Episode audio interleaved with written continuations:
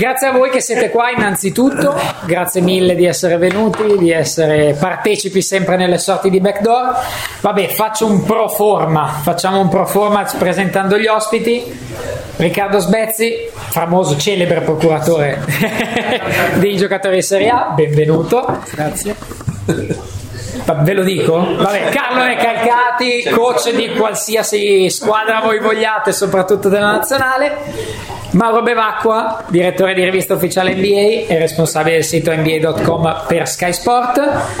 Ci siamo tutti, abbiamo parlato di nazionale, partirei con te Charlie. Quanto è bello sì. vestire e sentire quell'inno nazionale prima di ogni partita. Beh, è una sensazione unica. Devo dire che eh, non sono sempre d'accordo con Petrucci. Devo, devo Questo siamo in tanti a essere. Però sul fatto del valore della nazionale, vincere con la nazionale, insomma, non così estremo come, come dice lui, però sicuramente ha una valenza particolare. Poi soprattutto, soprattutto quando hai la fortuna di eh, portare la maglia della nazionale per uh, più anni, quindi, quindi hai la possibilità di fare attività che può essere appunto la manifestazione importante come può essere piuttosto anche magari come fai all'inizio eh, delle manifestazioni o delle tournée che ti portano comunque in giro per il mondo. Ed è un po' una questione romantica chiaramente il fatto di vedere come ad esempio all'estero ci sono tanti italiani o tanti figli di italiani che quando c'è la nazionale eh, comunque vengono, partecipano. E poi il fatto che chiaramente eh, nel tempo le cose si sono un pochino modificate, però oggi come oggi vestire la nazionale vuol dire anche eh, dare la possibilità alla nazionale stessa di avere quella visibilità che un pochino, che un pochino si è persa e si è persa perché chiaramente la, l'attività della nazionale non da quest'anno in poi, perché poi magari ne parliamo, è cambiato il calendario, però negli ultimi anni, diciamo da dieci anni a questa parte, veniva, la nazionale veniva sempre confinata nei mesi estivi e per dieci mesi all'anno non si parlava di nazionale. Quindi nel momento in cui vai a gioco per la nazionale o la nazionale, senti anche questo impegno di poter dare lustro alla maglia, alla maglia azzurra, di rappresentare chiaramente un paese che non è confinato solamente tra i confini, scusate il gesticcio di parole, italiani, ma che va effettivamente in tutto il mondo. E poi in questo momento, in questi ultimi anni, hai anche un grande messaggio da portare avanti che è quello di far capire agli appassionati, alla gente che la nazionale c'è e, e che ha un valore che non dovrebbe essere eh, rispolverato a, a, luglio e poi dopo rimesso in naftalina a settembre, ma un, un valore che per tutti dovrebbe eh, esserci per 12 mesi all'anno. Io se vuoi ne, ne, parliamo dopo o se vuoi ne parliamo subito sulla, su questo nuovo calendario per quanto riguarda la nazionale che è molto criticato e mi rendo conto il perché è criticato perché ognuno ha le proprie ragioni per criticare le finestre perché si devono fermare i campionati perché alla nazionale non possono partire eh, partecipare giocatori che giocano all'NBA, non possono giocare giocatori, adesso vedremo, insomma la, la, discussione è ancora in atto, comunque non dovrebbero giocare i giocatori che giocano nell'Eurolega e quindi diciamo che i migliori non dovrebbero esserci. E quindi ci sono giustamente delle, delle, delle, critiche da fare, però io guardo invece la realtà italiana. E la realtà italiana in questo momento invece deve vedere come una fortuna il fatto che ci sia attività a novembre, a febbraio e che ci siano le finestre per far giocare la nazionale. Primo per il discorso che facevamo prima che la, la nazionale ha bisogno di maggiore visibilità. Secondo perché siamo una nazionale che si deve rinnovare, che deve chiaramente eh, iniziare un nuovo ciclo con, con un nuovo allenatore e il fatto di avere la possibilità di fare attività a novembre, attività a febbraio e mancando i giocatori, chiamiamoli così, tra virgolette, migliori, può essere una spinta perché si vada a reclutare giocatori che magari non farebbero mai parte della squadra nazionale. E per esperienza diretta vi dico che se hai la possibilità invece di fare dell'attività con la nazionale andando a vedere appunto come possono essere le qualificazioni, andando a vedere che cosa c'è non solamente nel campionato di Serie A ma anche nel campionato di Lega 2, alla fine ti accorgi che ci sono tante potenzialità da poter utilizzare e che quindi il calendario fatto così obbligherà Sacchetti a, ad andare a, a utilizzare. Faccio semplicemente degli esempi, se noi non avessimo fatto le qualificazioni prima di andare alle Olimpiadi, non avessimo fatto tutta l'attività andando a monitorare che cosa vedeva, cosa ci offriva la Lega 2, noi non avremmo mai avuto in nazionale Matteo Soragna, ad esempio. Certo. Che Matteo Soragna è venuto in nazionale a 27 anni e aveva giocato fino all'anno prima a Barcellona a Pozzo di Goto senza togliere, togliere, chiaramente nulla a Barcellona al Pozzo di Goto però chiaramente era un pochino relegato un pochino nel dimenticatoio. E quanto è stato discorso, importante cioè... quanto è stato è diventato anche capitano quanto però sono stati importanti non so altri nomi mi vengono in mente Davide Lamma determinante per, per, la qualificazione alle Olimpiadi, Rombaldoni che ha giocato alle Olimpiadi, Garri che ha giocato alle Olimpiadi, sono tutti giocatori che sono venuti fuori da una necessità, in quel momento una volontà di voler andare a vedere che cosa c'era negli altri campionati, adesso diventa una necessità e quindi queste finestre ci daranno l'obbligo di, di, di, fare un lavoro di questo genere. Necessità, volontà Riccardo di trovare degli italiani nuovi, tu ovviamente sei forse l'esponente più aperto nel difendere e valorizzare soprattutto che è cosa più importante gli italiani. Al momento non siamo messi bene, ma come diceva Charlie, probabilmente questa è un'occasione. Sai, eh, c'è una guerra fra l'Eurolega e la FIBA Chiaramente non muoiono loro due, ma muoiono tutti gli altri. Perché non ha ragione né l'uno né l'altro. Perché anche l'Eurolega che può pensare che Gesù è morto dal freddo. Perché c'è un interesse economico e loro vogliono fare capire che Gesù è morto dal freddo. Loro vogliono dimostrare la loro forza e vanno contro tutti. La loro forza è una forza prettamente economica e business va avanti così a loro modificare un poco gli cambiava zero, ma lo fanno apposta, quindi la FIBA è la FIBA dove qualsiasi regola semplice viene resa complicata perché, perché la FIBA, le federazioni sono così. Quindi quello che è logico, questo già mi trova abbastanza schifato da questa, da questa cosa. Le finestre se non giocano, alla fine non giocheranno i giocatori dell'NBA, secondo me alla fine quelli dell'Eurolega pare che un accordo lo trovano. Questo succede per tutti, ci sarà la possibilità di vedere qualche giocatore nuovo giocare. Il problema è che dobbiamo farli giocare nel campionato e questa è una cosa quasi impossibile. Eh, io vedere le partite, cioè questo, allora io parto da un principio, questo è il campionato italiano, si gioca in Italia e non giocano gli italiani tranne quattro che giocherebbero in tutti i posti. La scusa che costano tanto posso dimostrare a qualsiasi general manager, a qualsiasi allenatore, viene qua e gli spiego come funziona, che loro pagano gli stranieri il doppio, il triplo, il quadruplo. In più non pagano le tasse per questi qua, perché lo sanno tutti che i contratti di immagine non vanno bene, perché il contratto di Lega quando lo firmi c'è scritto che acquisisci l'immagine del giocatore voglio vedere uno che viene qua di tutti i general manager, di tutti i presidenti, di qualsiasi serie, a uno e a due perché nelle altre non ci sono, e mi dimostri il contrario. Loro prendono gli stranieri perché li pagano di meno, ma con un imbroglio non li pagano di meno perché sono bravi. Poi un giorno arriva un americano, come succede, ci sono tante storie, mi ricordo ai tempi che Mario Eli giocava, un famoso giocatore dell'NBA, giocava in Argentina e poi diventò un giocatore dell'NBA. Anche qua arriva un giocatore da sommerso che poi diventa un grande giocatore di Eurolega. Ne peschi uno, ne ammazzi cento, perché poi li fanno arrivare, li possono tagliare con una facilità incredibile, perché quando devi tagliare un italiano non è facile perché l'italiano si fa tutelare, quando l'italiano è lo straniero, lo straniero gioca dappertutto, non c'è nessun tipo di problema e poi anche se non gioca non crea, c'è la stella ti crea problemi, il giocatore non ti crea problemi. Quindi è tutto un sistema che predilige questo. Secondo me con un po' di equilibrio si potrebbe fare tutto, ma dicevo prima a Charlie, se ci fossero persone erette e sarebbe una cosa più semplice. Il problema è che siamo in mano agli stolti e quindi da dove partiamo? Dal settore giovanile. Il settore giovanile non educa i ragazzi, c'è nel senso.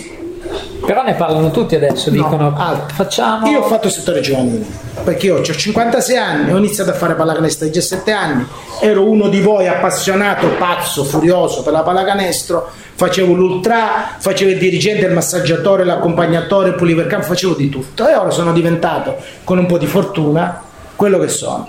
Per cui ho fatto tutto.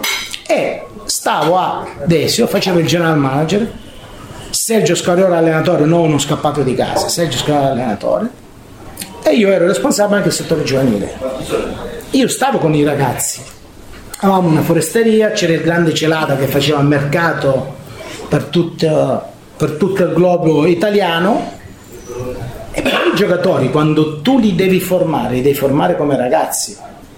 Già hanno problemi a casa con i genitori, perché io che faccio il reclutamento di ragazzini parliamo con i genitori perché con i ragazzi fino a 18 anni che non sapete non ci parla nessuno che poi non è così. Parliamo con i genitori secondo le regole. Me ne guarderei Dio. Vi garantisco che la domenica per me dopo la partita è un disastro. È un disastro. Il lunedì è ancora peggio e devi spiegare quello devi spiegare. Tutti pensano siano Maradona così parliamo di calcio le società mettono ad allenare una volta, io mi ricordo la squadra mia di Desio allenava Martellossi che allena la 2, allenava i ragazzi. E quando gli abbiamo dato gli allievi di Desio era un risultato incredibile. Meneguzzo che allora era allenatore che poi nella serie allenava gli under 18 Fabio, cioè allenare una squadra di Desio una squadra del primo livello allenavano Messina, Pillastrini, Gebbia questi allenavano Ora allenano degli scappati di casa, 400 euro, 500 euro ed educano i ragazzi come funziona ora. Raccontavo prima un ragazzo promettentissimo, purtroppo io farei i nomi perché non ho paura di nessuno, però siccome c'è un ragazzo di mezzo, promettentissimo, uno che diventerà secondo me un ottimo giocatore di A1, uno. Dei migliori d'Europa della sua annata. L'allenatore della sua squadra in doppio tesseramento della sua squadra gli ha detto guarda la domenica riposati perché abbiamo la partita under X l'allenatore della serie dove gioca dice quando vai a giocare l'under riposati. E io che dovrei essere la gente quindi lo squale cioè quello lì che approfitta di quel cioè che se gli devo spiegare come deve fare. Ora io per mia fortuna ho una cultura ho fatto 18 anni direttore sportivo quindi un qualcosa ho masticato però voi rendete conto come fa questo a crescere in maniera sana? È impossibile, però questo non lo dice nessuno. Tutti no, quello deve allenare, dobbiamo pagare. Questi, quelli che poi anche, ma sono quelli che guadagnano, cioè non sono quelli da 300 euro che dicono questi. Qua parliamo del primo livello italiano. Purtroppo è così. Quindi crescono dei ragazzi con delle qualità sia umane sia tecniche minime, dei buoni fisici. Infatti noi fino a 18 anni con- siamo competitivi con tutta Europa, i risultati parlano chiaro, noi fino a 18 anni siamo sempre nelle prime 8, nelle prime 6, nelle prime 4. Abbiamo fatto i vice campioni mondiali, ma lì il mondiale è un po' particolare, quindi non siamo vice campioni mondiali, siamo stati campioni europei. Il problema è che quando fanno 18 anni, Lucas, che era una pippa a 18 anni, poi inizia a giocare. Perché viene? Perché non so per quale motivo. A Radori per giocare io so la storia per così tutta la vita, devi fare la guerra tutte le settimane, ma la guerra. E parliamo di uno che fa la differenza, non parliamo di uno normale. Lucas non era nessuno, non era nessuno. Poi è diventato Lucas è ora un, un giocatore con le palle. Il problema nostro è che i nostri ragazzi, che già sono allenati male, non fanno fondamentali, non lavora nessuno. Con- vorrei convocare tutti gli allenatori di A1, qua tutti, mi possono chiamare il mio numero di telefono Li chiamiamo, e ditemi, eh. mi devo chiamare tutti. Mi devono dire il programma di lavoro individuale dei loro giocatori durante l'anno. Se danno incarico all'assistente di fare lavoro individuale sistematico, non che lo deve chiedere il giocatore. Se danno tutti, venite, secondo me non ne trovo uno. Secondo me. E qui ti fermo e provo a chiedere a Mauro lavoro individuale, giocatori, miglioramento, l'NBA tu l'hai vista da vicino tante volte, possiamo fare mille esempi di giocatori che sono entrati nella Lega in un modo, il primo Kawhi Leonard che è entrato avendo determinati tipi di caratteristiche, un tiro sospetto e ora domina la Lega. Forse in NBA qualcosa dovremmo imparare da questo punto di vista perché i giocatori migliorano, le società migliorano, gli introiti migliorano, è tutto un sistema che va diverso. Sì, Kawhi è anche entrato in una società particolare anche Certo. all'interno dell'NBA stessa perché San Antonio è forse un unicum. Poi in realtà uno dei miti che ha anche fondato credo rispetto all'NBA è che ad esempio durante l'anno non si lavori perché con un campionato da 82 partite i continui viaggi c'è poco- poca opportunità di lavorare sui giocatori, di farli allenare, di lavorare. Però io credo che alla fine lì per quello che so, voglio dire, il, dis- il discorso è diverso dal punto di vista individuale, cioè i giocatori si gestiscono molto dal punto di vista individuale, le estati sono il periodo in cui di solito lavorano di più, lavorano con preparatori fisici di fiducia, a volte anche neanche della squadra, a volte sì, Li pagano? li pagano ovviamente. E, e quindi c'è un lavoro molto forte individuale nel periodo che loro chiamano off season quello in cui in teoria dire, essendo professionisti sarebbero liberi anche di fare voglio dire, quello, che, quello che più gli aggrada. Però uno dei, uno dei proprio perché la stagione è così lunga, stressante e prevede poche possibilità di lavorare in palestra con lo staff tecnico con se non veramente minime durante, durante l'anno, alla fine la stagione, cioè l'estate diventa, diventa forse il punto cruciale, ma è gestito credo in maniera molto diversa appunto da quello che è la, la realtà italiana, la realtà europea. E ora partiamo con le esperienze personali, mi, piacere- mi piacerebbe che voi raccontaste le vostre e ripartiamo da te visto che ormai di NBA Finals e parliamo del massimo livello mondiale, ne hai viste tante, tante consecutive, tante squadre, tante realtà, tante città, eh, però poi c'è l'inno di Ben Harper, Poi c'è? l'inno di Ben Harper, di... Ah, di Benanche, sì.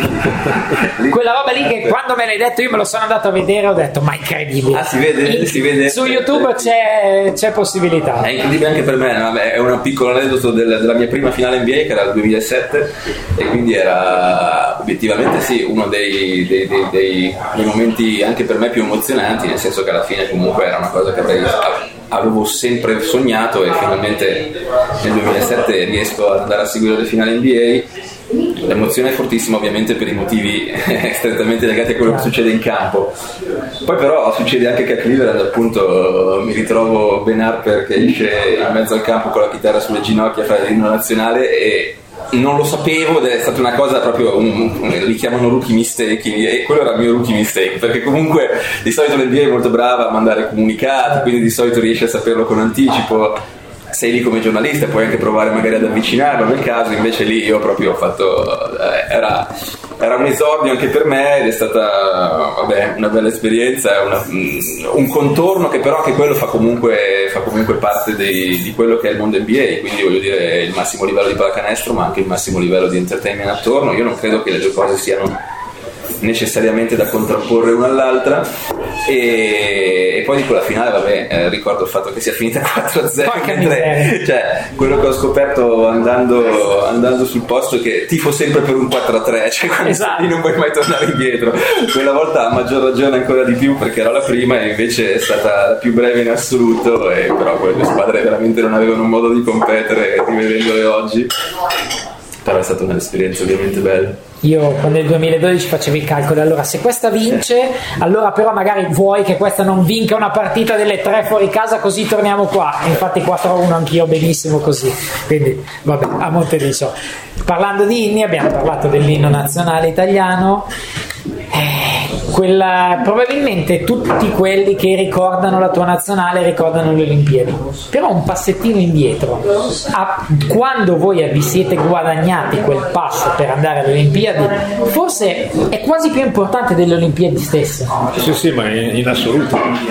in assoluto, difatti il, il grande, chiamavano così, capolavoro è stato fatto in Svezia, non è stato fatto alle Olimpiadi, poi chiaro, alle Olimpiadi arrivi, vai, vai, a medaglia, quindi va tutto bene, ma veramente noi il, il, il, il miracolo, il capolavoro è stato fatto proprio in Svezia, proprio perché oltretutto partivamo non sapendo, non sapendo quanto potevamo valere, perché è vero, come avevo accennato prima, eravamo arrivati attraverso le qualificazioni, per cui molti giocatori avevano avuto la possibilità di, di provarli però ad esempio era comunque una nazionale che aveva perso nel giro di pochi, di pochi anni Meneghin, Myers e, e Fucca che erano i tre giocatori su cui la nazionale dell'oro di, di, di, di Tanivic chiaramente si, si fondava.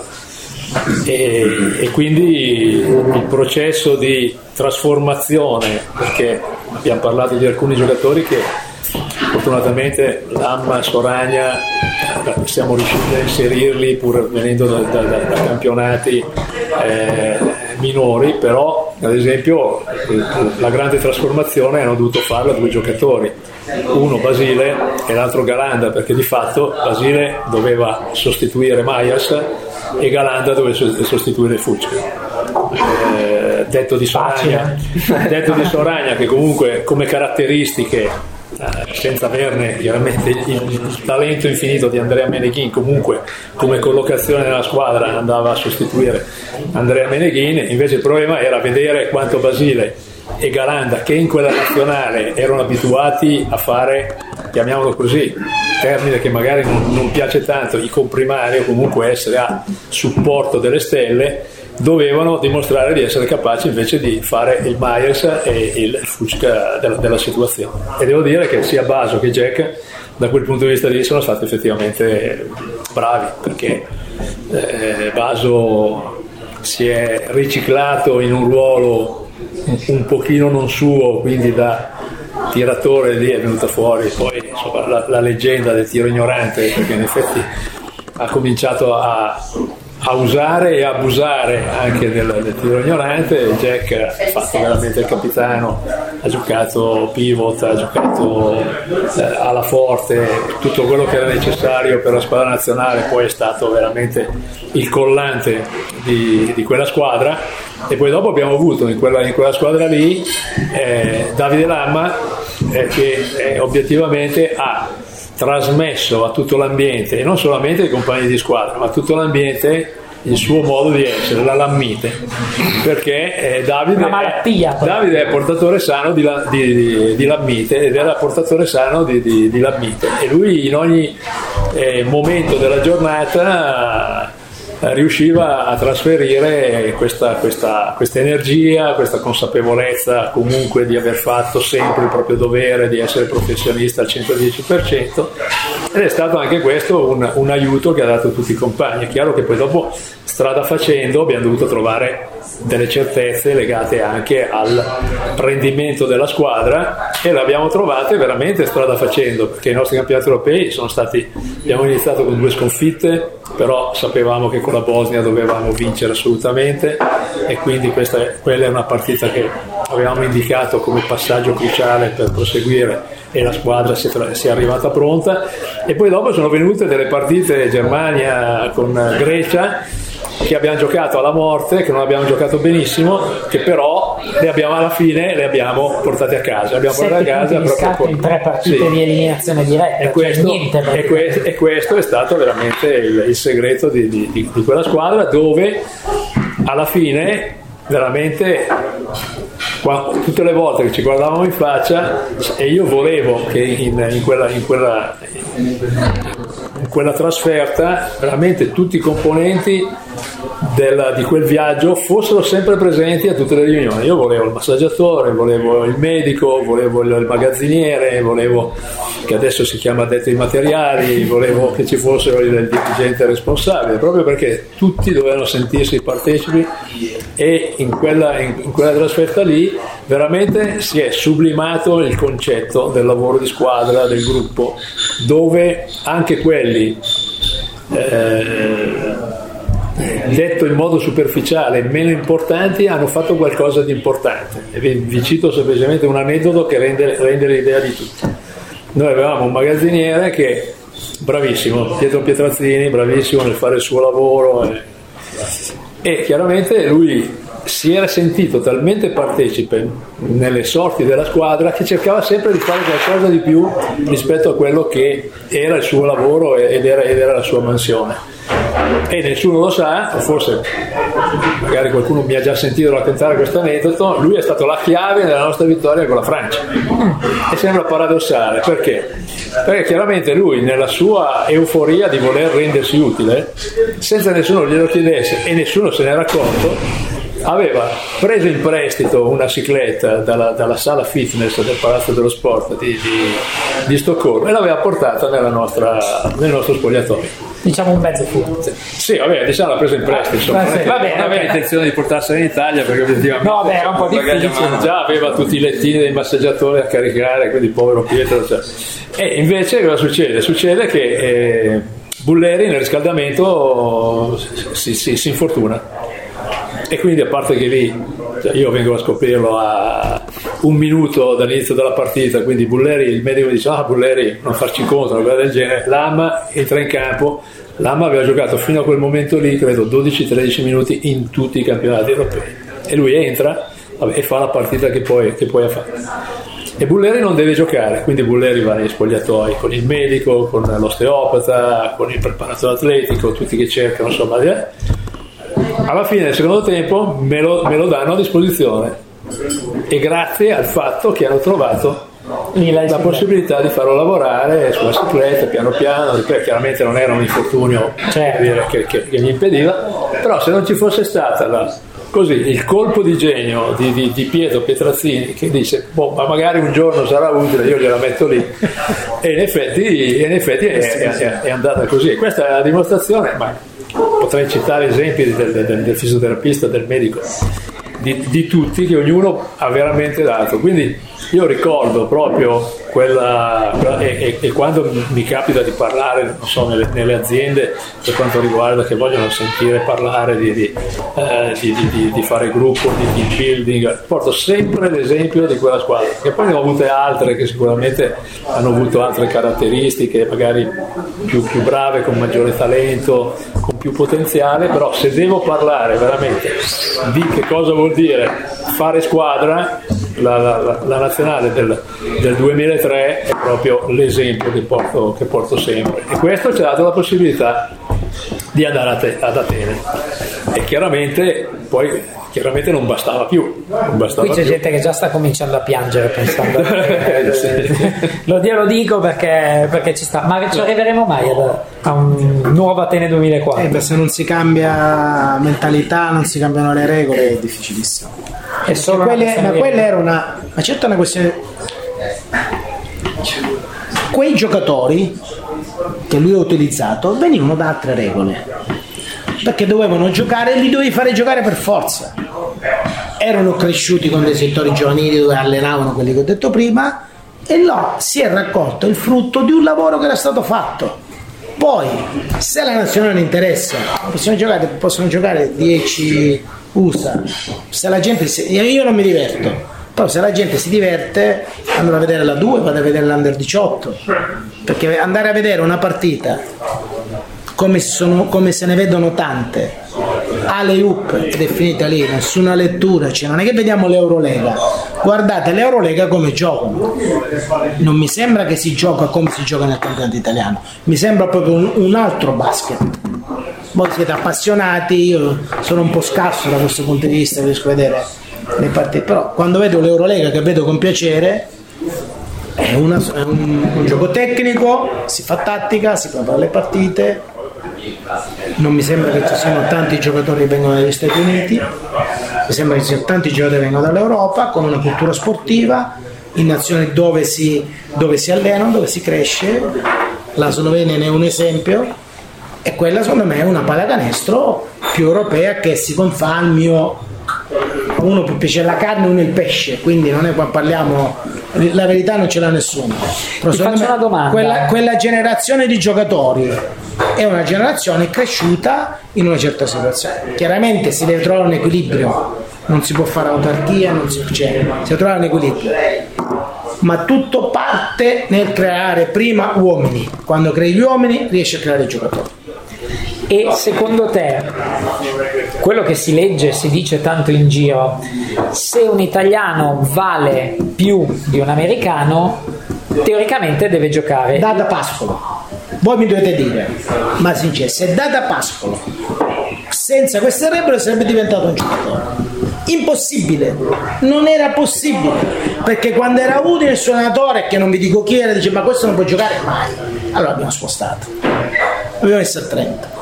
A 30 è andata avanti e giocava, prima perché guadagnava un piatto di tortellini, non ci sono tortellini, e poi perché dovevano fare giocare. Poi se uno è bravo, se uno lavora, se uno fa, poi arriva. Se tu sei un pirla non arrivi, cioè ti possono creare tutto lo spazio che vuoi, ma se non c'è voglia di lavorare, se non c'è voglia di impegnarti, i giocatori dell'NBA si pagano l'allenatore. Certo. Se tu hai voglia, se purtroppo non ti dicono di allenarti, chiami, dici mi posso allenare? Mi alleno. Dada vedeva giocare Printesis l'anno scorso, ha iniziato a lavorare l'anno prima, quando a Trento ha fatto il quintetto delle- dell'Eurocup, lavorava sul tiro mancino. Ha iniziato a lavorare e e io ho detto, "Ca- ma come tu non ti preoccupare, ha iniziato a lavorare, a lavorare e lo fa. Ma non è un, cioè, è un buon giocatore, Certo. però purtroppo in un mondo di stolti, se non metti le regole, in America, ora non ci vado da un po' di tempo, prendi i giornali, li prendi, li paghi, cioè sono nelle cassette, li paghi. Mettetela a Napoli, secondo me quanti ne pagano? Ma questo è l'esempio, purtroppo noi siamo in Italia. In un mondo eh, normale, tutti liberi, non c'è problema. Ma io non c'è problema, in un mondo normale, qua siamo in Italia, qua funziona che quando fanno le squadre mettono sette stranieri con tre passaporti, si fanno i conti, poi prendono tre scappati di casa italiani, uno gioca, gli altri guardano. Ah, ma gli italiani costano, ma, tut- è, ma è tutta è fondamentalmente secondo me per il movimento devi trovare un equilibrio. Poi le coppe, ma la coppa la fa Milano, questa è la verità. Ora la Champions speriamo che diventi una coppa appetibile, già l'Eurocup è meglio, ma non mi sembra che abbiamo delle squadre che facciano delle, creando un, un mix con degli incentivi, perché quello degli incentivi importanti si può creare un vantaggio per la nazionale. Io vedo dall'esterno, io ho tantissimi amici, sono di Ragusa, tanti- un, un posto di pallacanestro è diventato un posto di pallacanestro femminile, prima un posto di pallacanestro maschile. E tutta la gente, quando gioca la nazionale, anche della gente che non gliene frega niente, si appassiona. Il boom del basket, dice, noi siamo dei malati, dice, il problema nostro, che quando parliamo fra di noi, non siamo malati, noi qualsiasi cosa è pallacanestro, io parlo con voi mentre guardo la partita, non è, norm- cioè, non è una cosa normalissima, è la verità, ma io lo faccio da quando avevo io 14 anni, andavo al liceo classico e, e disenziavo Cinzano Milano sul banco perché io tifoso, sono stato sempre tifoso dell'Olimpia. Al liceo classico i miei amici parlavano latino e greco, tutti i miei colleghi, io pensavo alla pallacanestro. Poi andavamo all'università, io andavo, io andavo a pensare, guardavo Super Basket, ma da noi arrivava il venerdì, quindi me lo studiavo a memoria, sapevo tutte le date di nascita di tutti i giocatori d'Italia, tutti tutti, facevo la sfida con Santi Puglisi quando veniva a fare i raduni delle nazionali sempre. Lo battevo sempre. Ma per noi appassionati è una cosa, se noi dobbiamo coinvolgere la gente è un'altra cosa. Poi ci vuole il giocatore spettacolare, ma ci vuole anche un'identità, perché in tutta l'Europa, in tutte le nazioni d'Europa c'è un limite perché cercano di creare identità. Hanno lo stesso problema nel noi abbiamo lo stesso problema nel calcio che hanno fatto finta di bloccare perché poi è un problema della legge truffa che è tipico degli italiani. Allora tu in prima squadra puoi prendere in ca- calcio uno straniero solo che poi sono andato a vedere l'anno scorso Roma Inter Roma Inter primavera e ci ho portato un mio amico perché io mi diletto anche a vedere gli altri sport perché tutti stranieri e tre italiani, anzi a Roma ne avevano qualcuno in più. Dici, come puoi creare poi la nazionale? Tu fai un gol, Verdi fa un gol e giochi nazionale. Perché la verità ha fatto un bel gol con, eh, con l'Inter e giochi nazionale. E questo è pro- poi può non interessare, c'è uno che gli piace il basket NBA, non gli può fregare che gioca un italiano, cioè ti piace un giocatore, poi uno è tifoso, ma a me la squadra è importante che vince, a me sia italiano. Secondo me non è proprio così, creare un devi mettere delle regole perché la libertà non ma guarda io metterei una sola regola aboliamo i contratti di immagini ma non lo fanno quando glielo dici io quando ero in Lega Celada mi faceva andare in Lega. Parliamo quando la Lega 1 e la Lega 2 erano la stessa Lega. Ed è una cosa bellissima. E c'erano, vi garantisco, dei dirigenti quando parlava il professor Querci di Livorno ci voleva il vocabolario vicino per i termini che diceva. Tante volte vedevamo e dicevamo ma cosa ha detto cosa... ma è la verità allora un giorno dissi facciamo una cosa. Vi lamentate dei costi facciamo il salary cap il salary cap che ha inventato era così tutte le fa- perché mettevi un limite decideva la squadra più importante. Perché il problema qual era? che vincono quelli che hanno più soldi. In America vincono i più bravi. Da noi vincono quelli che hanno i soldi. E già non è una cosa meritocratica perché se ho più soldi vincono ha detto mettiamo un limite volete spendere di meno? Metti il salary cap. Decidiamo erano lì 10 miliardi. Però facciamo che tutti i contratti di immagine, le consulenze, tutto vale 2. Cioè una lira spesa sul contratto vale 1. Quando tu fai i magheggi che io li ho organizzati per una vita, quindi vale 2. Ah, stai confessando? No, voglio dire, ma i contratti di immagine l'hanno fatti tutti, ce li hanno tutti, tu, cioè non c'è uno straniero che non ha un contratto di immagine. Io non so quale immagine, ho visto né una pubblicità, né una... non ho visto mai niente, però tutti hanno un contratto di immagine.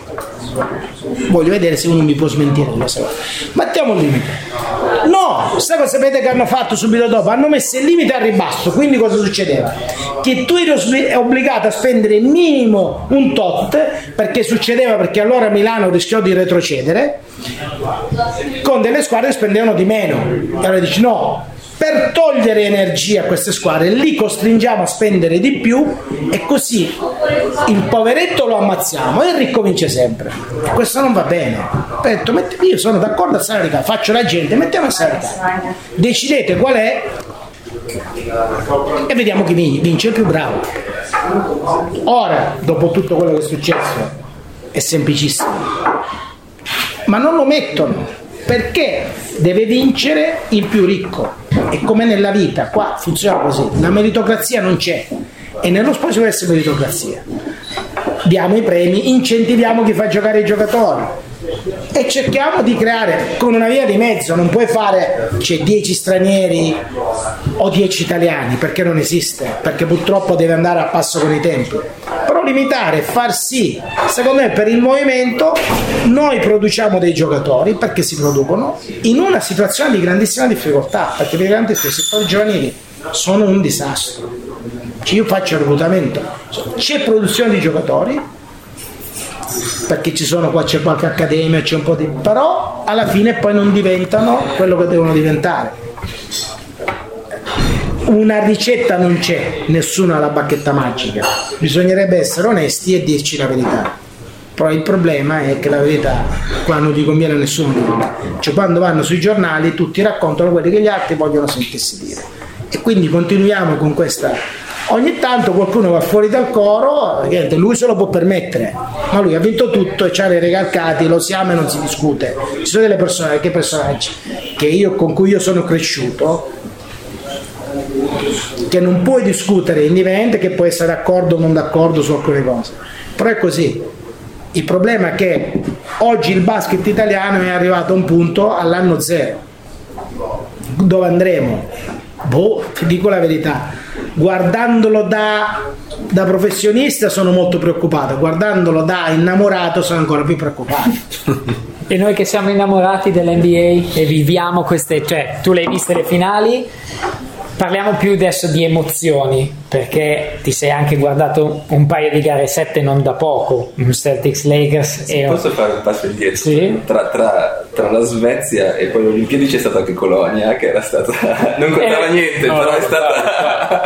Per, per un In ottica Olimpiadi ha contato E io ho tanto. avuto, ho avuto la fortuna di esserci a vedere quella partita ed è stata, voglio dire, e mi hanno raccontato di- veramente c'era l'or- l'or- l'orgoglio di essere italiani. E mi hanno raccontato di questo aneddoto del- della nazionale che quasi faceva botte prima della partita per lo scambio della maglia post partita e dopo invece una volta battuti ha detto beh ma adesso allora sono loro che devono chiedere la nostra maglia. state poi dopo, a parte chiaramente la- l'atmosfera, poi dopo NBA, a parte l'atmosfera pre-partita che è iniziata la mattina, dove chiaramente noi eravamo capitati lì per caso. Ah, siete anche voi, buongiorno. Perché tutti, tutti- tutti aspettavano che arrivasse il Dream Team, giustamente anche, no? Per cui eh, io vivevo una sorta di, di- di partita degli Harlem Globetrotters quando andavo a vederli da bambino. C'erano gli Harlem e poi c'erano, c'erano gli sacrificate. In Italia era- erano gli altri. Washington General. Esatto. È vero che quando inizia la partita, poi dopo USA,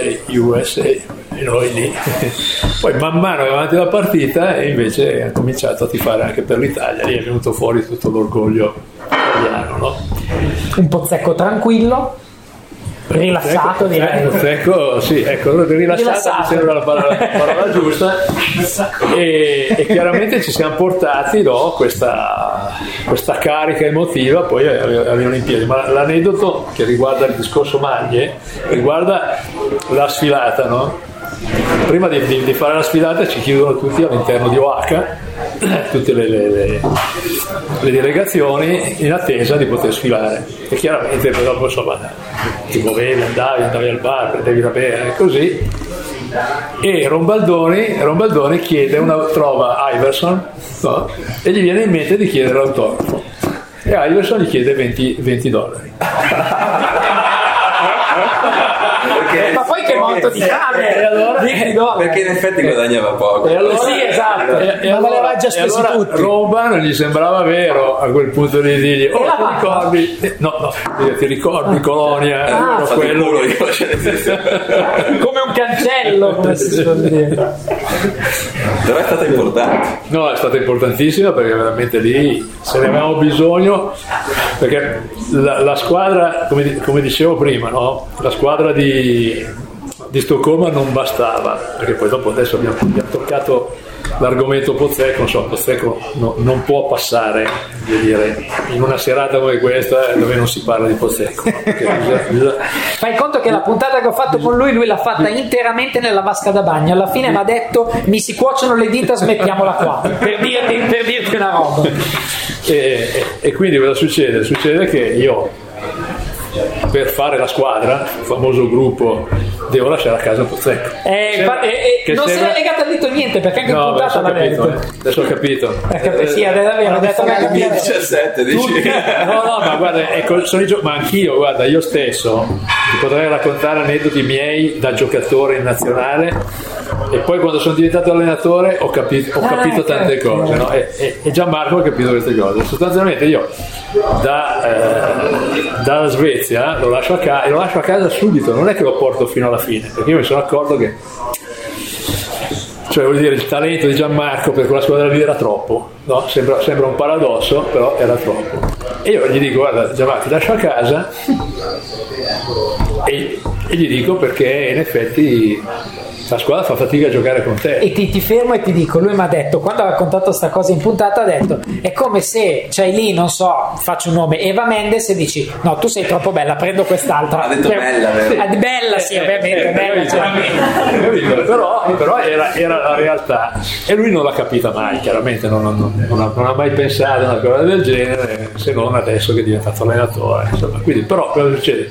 che poi quella è diventata la squadra attraverso la Svezia è diventata una squadra cosa che a agosto quando facevamo il- i raduni così stentava a diventare e quindi quando è diventata una squadra, a quel punto lì sì che uno come Gianmarco lo, lo inserisci perché sono pronti tutti a assorbirlo e a trarre il meglio che lui può dare. no? Lui entra in- in- oltretutto in una, in una squadra consolidata, quindi è stato dimostrato perché Gianmarco è tutto tranne che stupido. Certo. Quindi ha dimostrato di essere uno che ha sensibilità e intelligenza ha capito che in quella squadra lì doveva entrarci inizialmente con i punti di, punta di piedi e dare i, i compagni bravissimo, bravissimi perché sapevano Gianmarco non difensore, quindi pronto a limitarlo, a aiutarlo in difesa, si è creato veramente un connubio che sulla, sulla squadra di, di Atene, di, di, Stoccolma, lui veramente è stato quel qualcosa in più che ci ha permesso di elevare il nostro, il nostro rendimento e chiaramente poi a Colonia quando ha fatto l'inchino Stato. Ma quale inchino? Non se lo ricorda nessuno. Eh, beh, io no, me lo ricordo. mi ricordo di Gianmarco, mi ricordo tutto. Quello. Mi ricordo anche, anche l'inchino. No, no, a parte tutto che io Gianmarco voglio un, un bene dell'anima, ma perché perché, perché, lui è esattamente quello che io avrei voluto essere quando ero giocatore. Perché io ogni tanto davo fuori di testa, no? però ero sempre molto controllato, pensavo sempre a cosa succedeva dopo, cosa poteva pensare i miei genitori. Quindi Silogeno si chiude e lui no. E invece, invece, lui era veramente, da quel punto di vista lì, irrefrenabile. E io, eh, quando l'ho allenato, mi rivedevo giocatore e dicevo, porca potevo farle io queste cazzate. E, lui, e, lui, e, lui, invece le fa come se fosse la cosa più.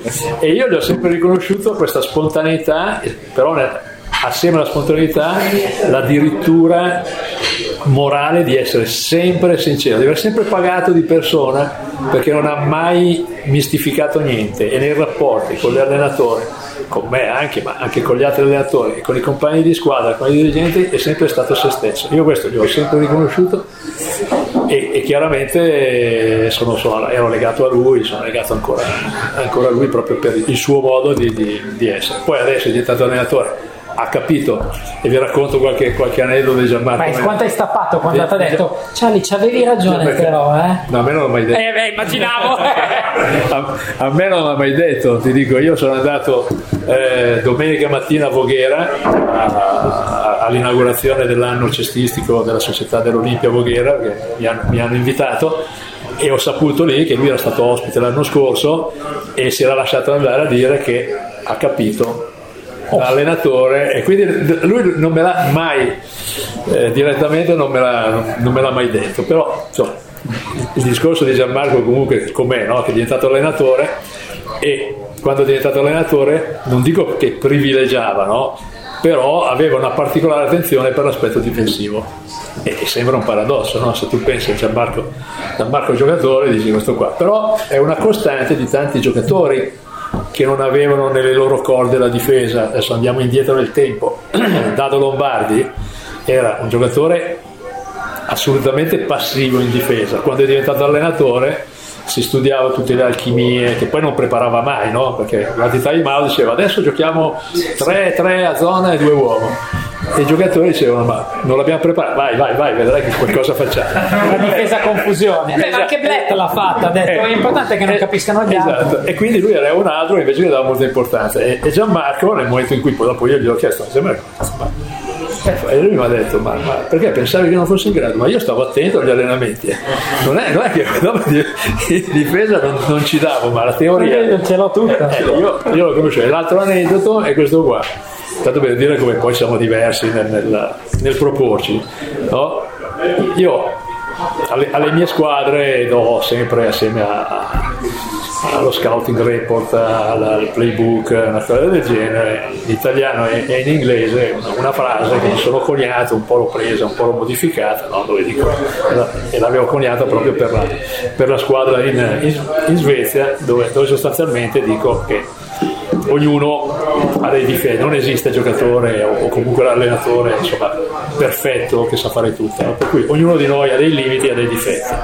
Il problema è di avere l'onestà intellettuale di riconoscersi, perché riconoscersi di avere dei limiti e dei difetti, di non saper fare qualche cosa, sembra quasi che sia una diminu- diminuzione e che quindi, insomma, mentre invece per me, quello che cerco di spiegare ai giocatori, invece nel momento in cui uno ha la capacità di riconoscere anche pubblicamente certe cose di non saperle fare, è un modo per essere forte, per sapere che comunque deve progredire e deve migliorarsi. E nel momento in cui lo comunica al gruppo, il gruppo è pronto ad aiutarlo. E ogni giocatore fa così, no? Per cui il giocatore che è particolarmente passivo come Gianmarco in, in, difesa, se lo riconosce i compagni sono pronti ad aiutare. Ma se lui dice no, no, io sono un gran difensore e non ho bisogno di nessuno, così, allora i giocatori e quindi sostanzialmente questa frase qua dice aiuta poi il compagno a superare i suoi limiti e se il tuo compagno migliora, migliorerà la squadra e tu avrai dimostrato di essere un vincente, indipendentemente dal risultato della partita. No, questa cosa qua si rifanno gli, gli spogliatoi a Varese e quindi ho lì pittori, muratori, una cosa del genere e questa frase la faccio stampare sul muro come se fosse là, ecco, fai conto là, là sopra, no? è scritto in italiano e scritto in inglese. Gianmarco diventa allenatore di Varese e se la trova lì? Non l'ha neanche cagato, cioè, non si è neanche accorto che ci fosse, perché se si fosse accorto non avrebbe fatto quello che adesso ti dico e sostanzialmente prima riunione con la squadra no? prende la lavagna e si mette spalle a quella, a quella parete là e quindi con, con la frase scritta sopra la lavagna con il suo decalogo no? che era l'esatto opposto di quello che c'era sopra e tra le altre cose diceva non so tipo vabbè, una cosa che pensa lui la pallacanestro deve essere divertimento, ma credo che siamo tutti d'accordo, per cui lavora ma divertiti, una cosa del genere, e poi eh, bevi, no? Ecco, eh, bevi, responsabilmente. Bevi, bevi, bevi, bevi, bevi, eh, bevi, in libertà tranne il giorno prima della partita. E poi dopo un altro punto, qualsiasi, qualsiasi trasgressione farai, sappi che io l'ho già fatta. e quindi tutta una serie così ed esce no? sostanzialmente questa, questa foto no? dove c'è la lavagna con i punti di Gianmarco così, e sopra stampato un genio. E qui abbiamo mille aneddoti perché abbiamo Charlie qua di fianco, poi negli Stati Uniti effettivamente vuoi per tutta una serie di dinamiche ce ne ha milioni, cioè tu vuoi un aneddoto su LeBron e è lì che si fa l'Instagram mentre pompa due giorni dopo la finale di gara 6 persa. E poi c'è questo che fa quell'altro, Buffa le raccontava a suo tempo, adesso sono molto più facili da reperire è proprio un altro mondo, cioè di là l'accessibilità ai giocatori non serve il Charlie Recalcati e lo Steve Kerr, ma forse anche quello ti arriva, cioè proprio prendi dei lati dei giocatori, dei lati delle organizzazioni. Anche adesso che c'è la questione politica, tanti si sono esposti rendendosi anche umani, che secondo me fa. Sì, sì, no, assolutamente. È un mondo io ad esempio della pallacanestro italiana spesso mi ha sempre sorpreso e non ho mai capito, ho frequentato per un, per un po' spesso i palazzetti, adesso li frequento molto meno, ma l'allenatore andava in conferenza stampa, giusto? I giocatori quasi mai. mai. Ma neanche nella zona mista ci sono, il problema e, è... E, io, mentre invece voglio dire, lì è totalmente rifiutato, il giocatore è ovviamente cioè, il protagonista. il protagonista principale, anche perché effettivamente io credo che la gente vada a spendere un biglietto per il giocatore, con tutto il rispetto ovviamente per chi poi li mette in campo e e, e, li fa giocare in un certo modo.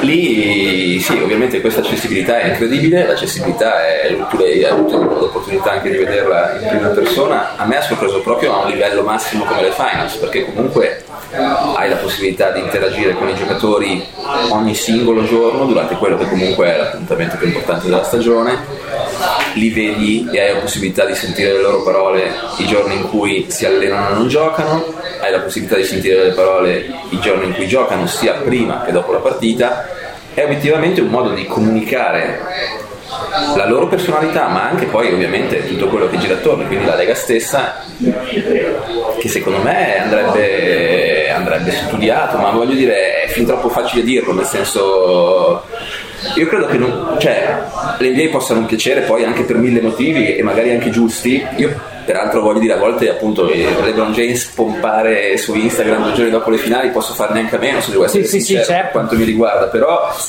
quelle poi voglio dire sono i limiti ognuno li mette più o meno dove anche a seconda della, della personalità dei giocatori delle cose. però credo che alla fine la loro capacità di promuovere il prodotto e di promuovere la Lega stessa e quindi la pallacanestro sia pazzesca e, e sia da e sia, cioè a volte mi stupisce il fatto come ci sia mh, ancora delle battaglie un po' secondo me di retroguardia su una demonizzazione di tutto quello che è il lato chiamiamolo anche di entertainment ma comunque voglio dire il lato mediatico e tra l'altro voglio dire è uno sport il nostro che lotta poi per andare sui media e quindi voglio dire mi sembra che voglia rifuggire da, questa, da, questa, da questo aspetto della, del mondo stesso della pallacanestro e invece appunto viene, viene, viene visto come una demonizzazione, secondo me è inutile, anzi voglio dire, a me piacerebbe che alcune cose venissero ovviamente implementate. Per prima appunto mi ha sempre stupito questa cosa di non mettere il giocatore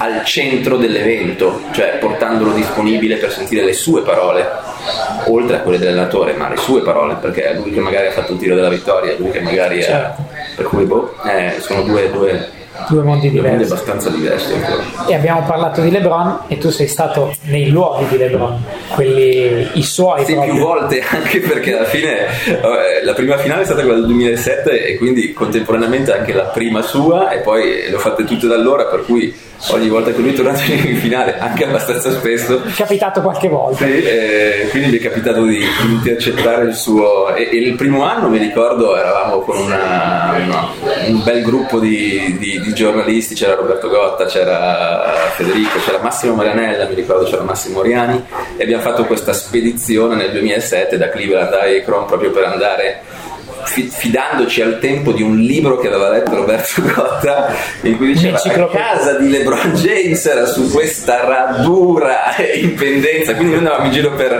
per Akron cercando voglio dire, una, una strada in pendenza con una casa che potesse assomigliare alla- a quella che c'era scritta. Poi l'avevamo trovata obiettivamente.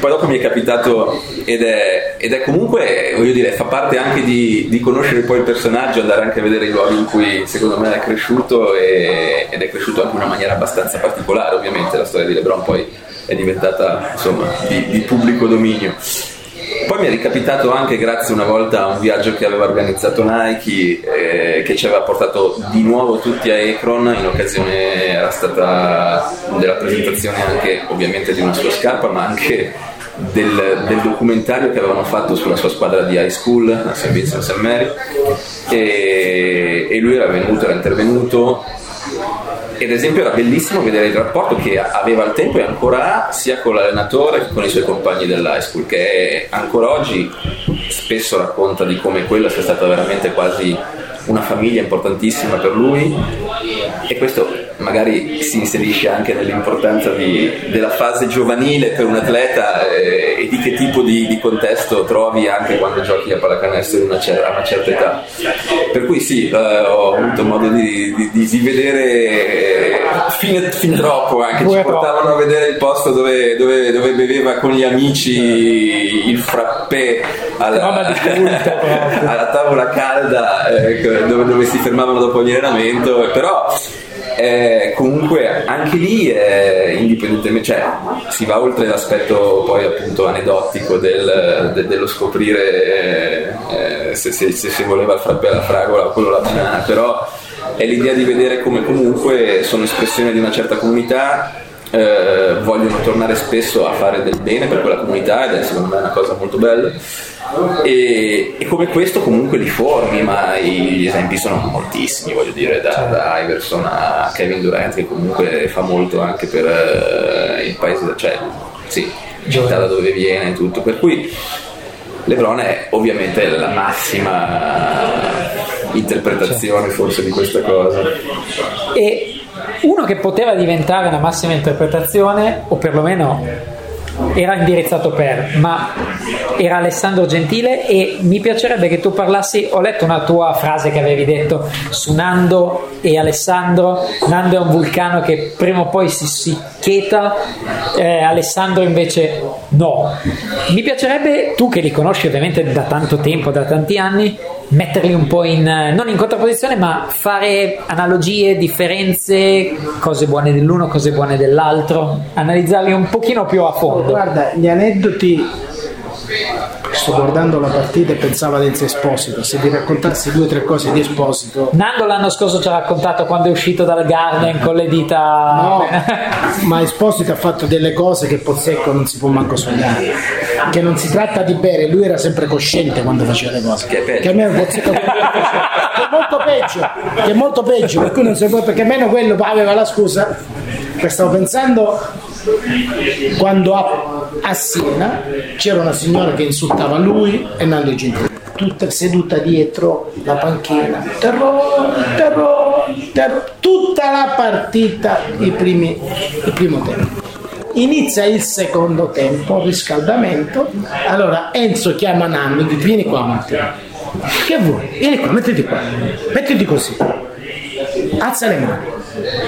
Prende la palla dal canestro, dalla posizione dove si sedeva Minucci, siccome tanti siete tifosi Milano, vi ricordate il trono di Minucci? Non capisco perché dici sono dal trono di Minucci, perché non lo sanno, tira una pallonata, la prende, l'hanno portata all'ospedale. Involontaria. No, ma poi è continuato a tirare, c'è una cosa. E la stessa cosa ha fatto a- quando giocò a Pesaro, dopo che tornò all'NBA.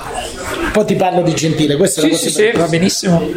un gio- io per, per fargli avere la macchina, si aveva la stella, detto, allora parlo con una concessionaria, dice, ti date una macchina, lui aveva la sua macchina, la macchina per la compagna, una Ford mi ricordo, una Ford Fiesta. Ed ero obbligato a tutte le presentazioni delle macchine a fare un giro con i clienti. E quindi Enzo, che poi una- un ragazzo a modo, il Lombardi del, del 2000, perché lui è un grandissimo attaccante, sta vincendo, quelli hanno fatto 37 o 40 punti, chi non difende va fuori, gli dico sempre, se tu allenassi per un secondo uno come te lo ammazzeresti, un secondo, 5 al massimo. E te fa un giro con la macchina e prova la macchina ed è il caporedattore del Resto del Carlino che non gli dice che è il caporedattore del Resto del Carlino, gli dice che è un cliente, allora inizia a provocarlo chiedendo Lorenzo naturalmente dice sai c'è l'allenatore che era Tonino che fa tutto un po' libero il famoso Massingheri sai non prepariamo niente facciamo il giorno dopo otto colonne nove colonne Esposito attacca Zorzi. Io ero in vacanze in Sicilia carico la macchina avevo una Renault Espace. Parto con la macchina piena di vettovaglie come i migranti. Vado subito lì perché già sta saltando tutto. Per questo fa intervista e lui gliela giura. Siamo a Varese. Riscaldamento il signor non dico il nome. Tal dei tali. tal dei tali è in piedi tribuna Varese dei giornalisti quindi dal lato opposto dove entrano i giocatori lui sta tirando mi dice Riccardo io mi giro prende la palla l'ha presa da campo a campo lo prende in mezzo alle spalle e vedo questo qua che cade. Lui si gira e continua a tirare non se ne è accorto nessuno. Era il modo di farsi giustizia da solo. Quindi questa è la, mente- cioè, questa è la mentalità per loro e quindi per Nando e per Ale. Ogni partita è una guerra.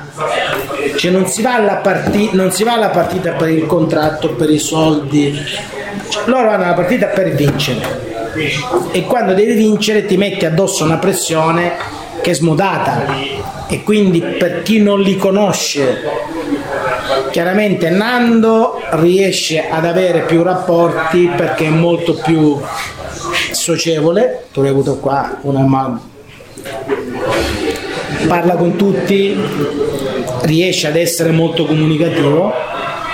Alessandro che si chiama Gentile e che vi garantisco non è un vantaggio ma un grande svantaggio, ha avuto tutta la vita questo problema che è il figlio di Nando e quindi quando giocava Benetton quando siamo arrivati lui era raccomandato e giocava si chiama Gentile poi aveva 15 anni giocava con quelli di 18 e faceva sempre 40 però per tutti i genitori. E quindi lui è diventato molto introverso e quindi sembra scontroso. Poi mi hai detto che veniva qua a giocare a- se tu ci parli è la persona più tranquilla del mondo. Basta porsi in una maniera normale. Se lui si fida che sa che tu non cerchi di quindi questo tipo di, di- di- di carattere è un grandissimo pregio infatti lui è amico del massaggiatore del ragazzino. Sempre l'altro giorno hanno portato a casa a mangiare un ragazzino del, del settore giovanile perché va bene l'ha portato a casa. L'anno scorso a Milano all'inizio Milano per la prima volta ha fatto la foresteria e c'erano quattro ragazzi. Ha comprato PlayStation ma io l'ho saputo dopo perché me l'ha raccontato il genitore di uno di questi ragazzi. È andato alla, alla Media World ha comprato la PlayStation gli ha portato la PlayStation li ha presi tutti li ha portati dal suo barbiere gli ha fatti tagliare i capelli a tutti poi li ha portati a mangiare la pizza ma non l'ha detta a nessuno cioè, questo noi l'abbiamo imparato dopo poi l'immagine di quello borioso che non invece lui è amico di questo purtroppo lo devi conoscere Certo. poi chiaramente la pressione che lui ha, io raccontavo prima non voglio fare nessuna polemica. Ieri si è giocato Fenerbace Bambi. e il Fenerbace ha vinto, giusto? Megli ha giocato? No. L'avete, scritto, l'avete letto scritto su qualche giornale? Se succedeva ad Alessandro Gentile, oggi c'è gli articoli. Il Fenerbace ha vinto, ma Gentile non era convocato. Perché Gentile? Perché è sempre così. È come la storia di Gerusalemme. Lui a Gerusalemme è andato via perché gli è morto il nonno. E il generale Magic ha parlato con me e ha detto guarda, noi dobbiamo fare giocare Stadmaier perché è il proprietario del club, è il proprietario, è uno dei proprietari. Quindi dobbiamo fare giocare gli stranieri, con l'autore abbiamo deciso che il posto è suo perché nel posizione 2 e 3 giocano gli israeliani. Ma era una cosa normale, lui ha giocato da pivot, c'è problema. Qua è successo che l'hanno mandato via, che l'ha fatto. Cioè, non- È una guerra contro i mulini a vento, purtroppo questa guerra contro i mulini a vento non la puoi vincere, la perdi sempre. Quando metti contro i giornalisti la, sta- la perdi sempre, perché il giornalista vince sempre. Io sono uno di quelli che fa la guerra, so di perdere, ma siccome io purtroppo sono testa dura, continuo a fare la guerra, anche se non mi piace, perché così, per dirti, lui paga tutte queste cose. Poi non è mica uno stinco di santo, come tutti i giocatori, ha pregi, ha difetti. Secondo me il pregio migliore è che uno vero. Il, il- il miglior difetto è che riesce quando ha ragione ad avere torto. È molto simile a Enzo Esposito. Enzo Esposito aveva sempre ragione.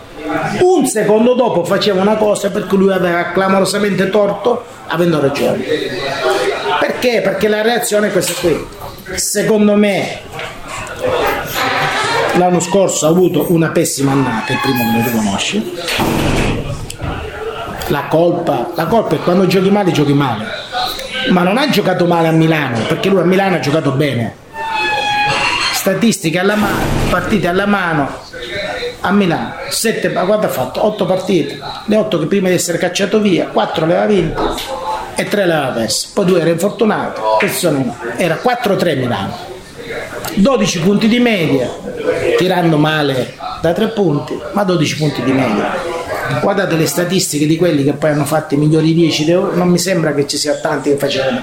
È andato a Panathinaikos e ha giocato male, è andato a Israele, non voleva andare, diciamo che si è messo in forma per fortuna nostra. Quindi voglio dire, però è evidente che è stata una stagione negativa, non puoi dire ha lavorato tutta l'estate, aveva lavorato anche l'estate prima, infatti il discorso di Milano non l'ho ancora capito, non l'ha capito neppure lui e, e ha giocato male dopo perché lui è rimasto a Milano, cioè nella sua testa c'era Milano, è andato via perché è stato mandato via, non è per deciso di andare via. Secondo me il futuro passa prima di deve riacquisire serenità. La scelta di andare a Bologna dove ci sono sia Pietro e soprattutto Stefano è una, è una scelta per stare sereno. Ha fatto un grosso lavoro, ha da lavorare moltissimo rispetto a alcune cose. Per esempio io l'ho visto giocare domenica a Trento, so chi di voi ha visto la partita. Vedendolo con occhio fisicamente è impressionante. Cioè, vi garantisco Sutton, che vi ricordate che l'anno scorso si è mangiato tutti i giocatori contro chi ha giocato. Sutton fisicamente era debordante. Vi garantisco che i primi 30 minuti ha fatto la figura di uno dei miei basket, cioè, ma fisicamente, non tecnicamente, voglio dire. Chiaramente lui pagherà molto questo sconto perché è stato picchiato e ha tirato due tiri liberi tutta la partita. Per fortuna i, i tiri liberi inizia a rimetterli con continuità, fa tutto il precampionato, ma continua a lavorare, si è comprato sta macchina del tiro, continua lun- e lunedì ha fatto 700 la mattina, 700 il pomeriggio, cioè continua a lavorare, c'ha voglia, sa che è un'annata importante, deve migliorare tante cose, ha perso fiducia in alcune cose, per noi che stiamo vicino ha perso fiducia ed è evidente che ha perso fiducia. E quindi cerca di fare e ci vuole tempo. Arriverà dove arriverà. Secondo me l'importante è che è serena ed è felice.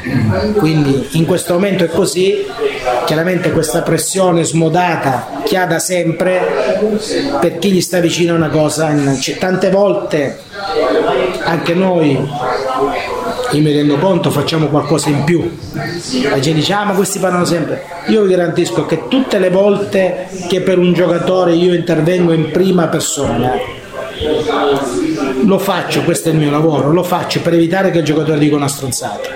Perché se i giocatori quando. Allora, preferisco fare al tanto, io sono un coglione perché faccio la gente, quindi per la gente sono quello che approfitta dei soldi del giocatore, uno che facendo un lavoro così guadagna un sacco di soldi. Noi siamo come gli io ho fatto pure l'assicuratore, gli assicuratori sono uguali, gli avvocati sono lo stesso, poi ci sono quelli bravi e quelli cattivi. Purtroppo è un mestiere che visto dall'esterno viene giudicato male. A volte, anzi spesso ha ragione, perché spesso ha ragione, a volte si esagera. Però siccome tanto per me prendermi gli insulti mi devo prendere, preferisco creare più attenzione su di me e togliere pressione al giocatore purtroppo con, con, gli altri si riesce. Sai tante volte un giocatore che vorrebbe spottare di non ti preoccupare ora faccio una dichiarazione stai tranquillo ed eviti perché il giocatore poi ha problemi con l'allenatore problemi con la società problemi con tutti. Io ho il problema ma mica gioco. Tanto se c'è un buon giocatore me lo prendono lo stesso. Se un giocatore scarso non lo prendono. Questo l'ho imparato negli anni. Quando tu fai fare il bravo o il cattivo conta zero. Conta se rappresenti gente che vale o se rappresenti gente che non vale. Chiaramente per quelli scarsi conta se tu fai il bravo. Se tu fai il bravo uno scarso te lo prende. Quando prendi al decimo da chi lo prendo? Tu oggi mi hai fatto un piacere lo prendo da te. Tanto o destri o Mazzolo, Recalcati o Buffè uguale, Recalcati no, però voglio dire, è uguale. Io sono allo stesso livello Recalcati. questo, questo è quello che ha detto lui. Per loro è uguale. Si è messo verbale. Perfetto, Chiudiamo questo... con due flash di aneddoti, poi magari se c'è qualche domanda. Eh, Mauro, mi aspettavo di vederti con la maglia dei Fab Five, famosa quella di, di gialla e rosa che ha detto facciamo la foto bella quella, bella. Era una maglia che non penso, cioè non avevo neanche razionalmente indossato, ce l'avevo, ero, ero durante le finali un anno e lui lavora in televisione e peraltro la prima volta che li vidi, anche l'unica direi, era stata qua ad Esio quando venuto, erano venuti a giocare credo prima del loro primo anno da freshman a Michigan. Avevano fatto una tournée italiana avevano giocato ad Esio e perso con un tiro all'ultimo secondo. E allora gli piace eh? gli piace perdere all'ultimo secondo. Esatto. E, e niente ed era una media availability prima del, di, una, di, una, gara di finale NBA io avevo addosso questa maglietta sui Fab 5 e lui la vede e mi dice fammi vedere quella maglia. E dopo allora legge quello che c'era scritto e mi chiede di fare una foto che faceva abbastanza ridere perché di solito mi dico, no ma Gianni, faccio io la foto con te volentieri. Giù. Per cui loro poi sono stati secondo me una, una bellissima storia di, di, di, sport americano quindi alla fine era, era, era particolare. Sempre NBA tu da giocatore hai ricevuto un'offerta dai Nets non, non, lo sa quasi nessuno. No, e non sei andato. No, non so. Perché non avevi un buon agente. allora, in quel periodo l'unico agente che lavorava era in Italia no, ah, era non era ancora nato. Ah, no, era, no, purtroppo c'è una, era Warner. No, prima di Warner. Kenner. Kenner. Kenner. C'era, Ci ho lavorato con Kenner. C'era Richard che era l'unico, l'unico agente americano che veniva in Italia. Agenti italiani non, non ce n'erano. Non ce n'erano. E io vengo escluso dalla nazionale nel 1972, per quello che dico che non, non era. Eh, ho 11 anni avevo. Già ero appassionato di pallacanestro. E, e sono uno degli ultimi tagli prima di andare alle Olimpiadi di, di Monaco. E quindi sostanzialmente per me il discorso nazionale, per come l'ho fatto io, invece poi non è stato così, è vero che non avevo capito niente, si concludeva lì, anche perché con, con, con Giancarlo I insomma, la situazione è venuta in modo abbastanza traumatico nei, nei modi, nei modi. E, e, quindi mi arriva questa offerta da, da Keinar che era in contatto con Aldo Giordani, perché Aldo Giordani era il, il grande Deus ex machina e, e, mi fa questa offerta da parte dei New York Nets, perché in quel periodo erano, era ancora ABA perché c'era la seconda lega, dopo qualche anno si sarebbero, sarebbero fusi o comunque assorbite, cosa del genere. Andavi a giocare ai 130 di media. Giocava Rick, giocava, giocava Rick Berry nei, nei New York Nets, che era uno dei miei, dei miei idoli e quindi ci sarei andato di corsa, andato di corsa. solo che in eh, quel periodo i giocatori italiani che per un motivo diverso andavano a giocare all'estero potevano rientrare e rientravano solo come stranieri perché, sì, perché contava, contava so, non era tanto il fatto di americano, russo, contava il fatto che ogni squadra poteva avere al massimo un giocatore proveniente da federazione straniera. E quindi nel momento in cui uno andava fuori, andava fuori, rientrando diventava sostanzialmente proveniente da federazione straniera. Incredibile. E quindi siccome il contratto chiaramente era era, era, per un anno con eventualmente l'estensione. Così io ho parlato proprio con, poi, con il presidente della federazione di allora che era l'avvocato, l'avvocato Coccia e lui mi disse guarda se vuoi andare vai però sappi che se non cambiano le regole non cambiano le regole se l'anno prossimo vuoi tornare ti una squadra che ti fa giocare praticamente da straniero. E quindi non andai quindi sinceramente è un'esperienza che avrei fatto molto, molto volentieri che però insomma mi posso farla io una domanda certo ci mancherebbe. Perché cioè, in un incrocio tra Italia e NBA lui ha allenato Andrea Meleghin secondo te cioè io so, ho sempre pensato che Andrea avrebbe potuto essere un grande giocatore NBA Andrea aveva tutto per, per poter essere un giocatore NBA perché aveva qualità, qualità atletiche fuori dal normale, dire, parliamo sempre chiaramente di, di, di, giocatori italiani e quindi si avvicinava molto. Però a quell'altezza, quella capacità di portare palla, portare palla talento e sicuramente. Secondo me uno che poteva giocare in NBA era anche Carton. Sì. Però erano, erano momenti un, po', un po', diversi insomma, rispetto, ah, rispetto dopo successivamente c'è stata un'apertura maggiore sicuro. al giocatore europeo. No no ma sicuro sono, sono d'accordo Andrea. Andrea Andrea secondo me io dico e lo faccio arrabbiare che dico che Maias era il giocatore potenzialmente migliore in assoluto che la pallacanestro italiana ha, ha avuto e potenzialmente non vuol dire che poi dopo abbia raccolto certo, per, il suo, per, il suo, potenziale. Eh, eh, non, dico, non, dico, Andrea perché, perché, perché con, con, Calton eh, dal punto di vista ad esempio Andrea molto bravo ad esempio nel, nel lavoro di, eh, difensivo con, eh, con, con, la squadra, con la squadra eh, su certi giocatori individualmente un, un pochino meno, meno, bravo di Carton. Il problema è che Andrea si applicava sempre, Carton qualche volta, quindi la differenza era quella. Però nel momento in cui mi pongono una domanda su un giocatore italiano eh, migliore in assoluto, io dico Maies che poi dopo non riuscisse a esprimere ha vinto poco rispetto al suo potenziale, cose di questo, di questo genere. E poi dopo rispetto ad Andrea eh, Andrea passava bene la palla in certe situazioni Calton ha passato veramente bene. Calton è stato sempre considerato un giocatore eh, poco propenso a giocare per la squadra, eh, mentre invece la sua poca propensione era in relazione a quanta fiducia lui poteva avere nella squadra o meno. Con più aumentava la fiducia che lui aveva nella squadra, dico per esperienza diretta, la Fortitudo che vinse il primo scudetto nel, nel 2000, Galton fece delle partite dove difendeva la morte e faceva 4 tiri in 30 minuti. Perché io poi dopo questi problemi qua chiaramente con lui li, li affrontavo e lui mi diceva io un pivot come Valankovic non l'ho mai visto?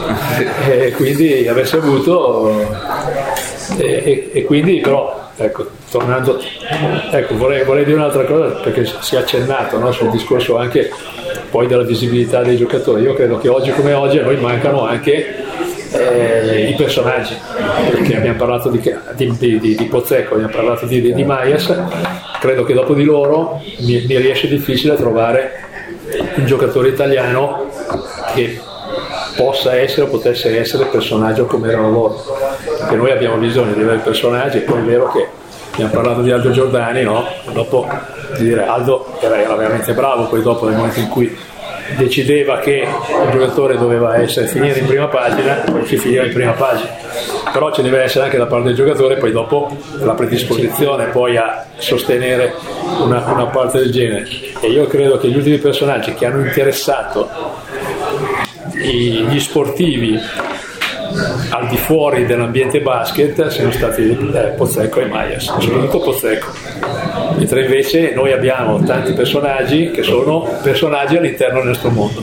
Invece noi abbiamo bisogno veramente di superare quella barriera e di diventare, andare a interessare chi ama lo sport e farlo diventare chi ama, chi ama la pallacanestro. Questo lo possiamo fare primo, secondo me, attraverso le televisioni, le partite in chiaro perché la realtà è questa qua. Ed è un discorso anche della nazionale. Anche della nazionale perché ho avuto la, la possibilità di commentare la partita via radio la partita della, del, della prima, prima partita della nostra nazionale ha giocato e in contemporanea c'era la pallavolo che giocava sì, i, campionati, i, campionati, i, campionati, i campionati europei. E quindi c'era lo studio che palleggiava tra la partita di basket e la partita di pallavolo. La partita di basket il giorno dopo, voglio dire, dal punto di vista televisivo, audience, pallavolo 3 milioni e mezzo, 4 milioni di, di, di spettatori solo perché andava in chiaro. E noi abbiamo bisogno veramente come movimento anche di, di questo, perché non possiamo ri, ri, ri, richiuderci in, in, in, noi stessi, noi abbiamo bisogno proprio ecco, la nazionale, noi, noi giochiamo eh, i, i, campionati del mondo a, in Giappone nel 2006 e per via del, del, fuso, chiaramente le nostre partite andavano sempre verso mezzogiorno l'una. Comodo. Mezzogiorno l'una, era, era, agosto, quindi la gente non andava neanche a lavorare, andarono tutte le partite in chiaro, tant'è vero che molte partite nostre cominciavano su, su Rai 2 e poi veniva spostata su Rai 3 o, o, viceversa. E da quel punto di vista lì quando noi siamo tornati abbiamo avuto un riscontro pazzesco perché ci siamo accorti, e vi dico io che insomma, vivo a Cantù e vivo nel mio condominio dove ci sono 40 famiglie e vivo lì da, da, da 40 anni, 40 anni. Bene, io ho trovato una, un paio di signore che mi hanno incontrato dopo che sono tornato dal Giappone e mi hanno detto ah ma lei, lei è quella della pallacanestro. Andiamo bene. Ho capito? no per dire, per dire e io dico sì signora sono della pallacanestro cioè, da due giorni vivo qua da 40 anni eh, eh, eh sì no ogni tanto lo sapevo però non sapevo che forse no ma dico perché l'ha scoperto fa? Eh no perché l'altro giorno ero a tavola insomma guardavamo il telegiornale poi dopo hanno passato sulla pallacanestro quello lì del pianerottolo di fianco è, è quello che capita qui. Allora per dire che in, in, in quel modo hai una visibilità e, e probabilmente dico, quello vivendo a Cantù non gli frega niente la pallacanestro, evidentemente. Però da quel giorno magari si è interessato un pochino di più a, alla, alla pallacanestro. Noi abbiamo bisogno proprio di, di catturare proprio spettatori appassionati anche attraverso le partite che finché, finché rimandiamo senza niente togliere perché chiaramente la qualità è super no? Cioè, sì, sì, si critica il, il, lavoro che, che, che, che, hanno sempre fatto molto bene però purtroppo se sei visto sei una nicchia insomma, invece noi abbiamo bisogno veramente di aprirci al, al, al grande pubblico se c'è qualche domanda per, uh, per, i nostri siamo tutte orecchie. Tutti e tre. Diversi abbiamo esatto. a Mauro volevo chiedere secondo lui qual è stata state finali che hai visto quella che secondo te è la più NBA in assoluto cioè quella che spiega meglio qual è il prodotto NBA e la storia dell'NBA al coach invece volevo chiedere la squadra che aveva divertito di più come, come allenatore, sì. dal punto di vista tecnico, sì, sì, non solo come aneddotica. Ti, ti, stupirò. Esatto. Invece Riccardo Sbezzi, presidente della FIB domani mattina, le prime tre cose che fa. Secondo me tu ce l'hai già in capo. No, no, sei, sei, sei pronto. Tre cose però tre. Eh. Questa per rispondere loro. Faccelo, faccelo. Così, così, così ci pensa.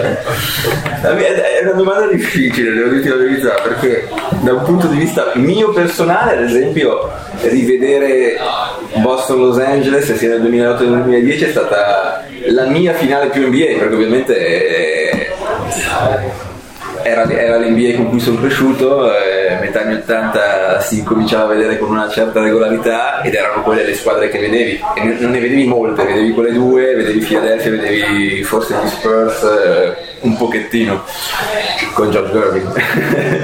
e per cui dal punto di vista mio forse ti direi quello. E, però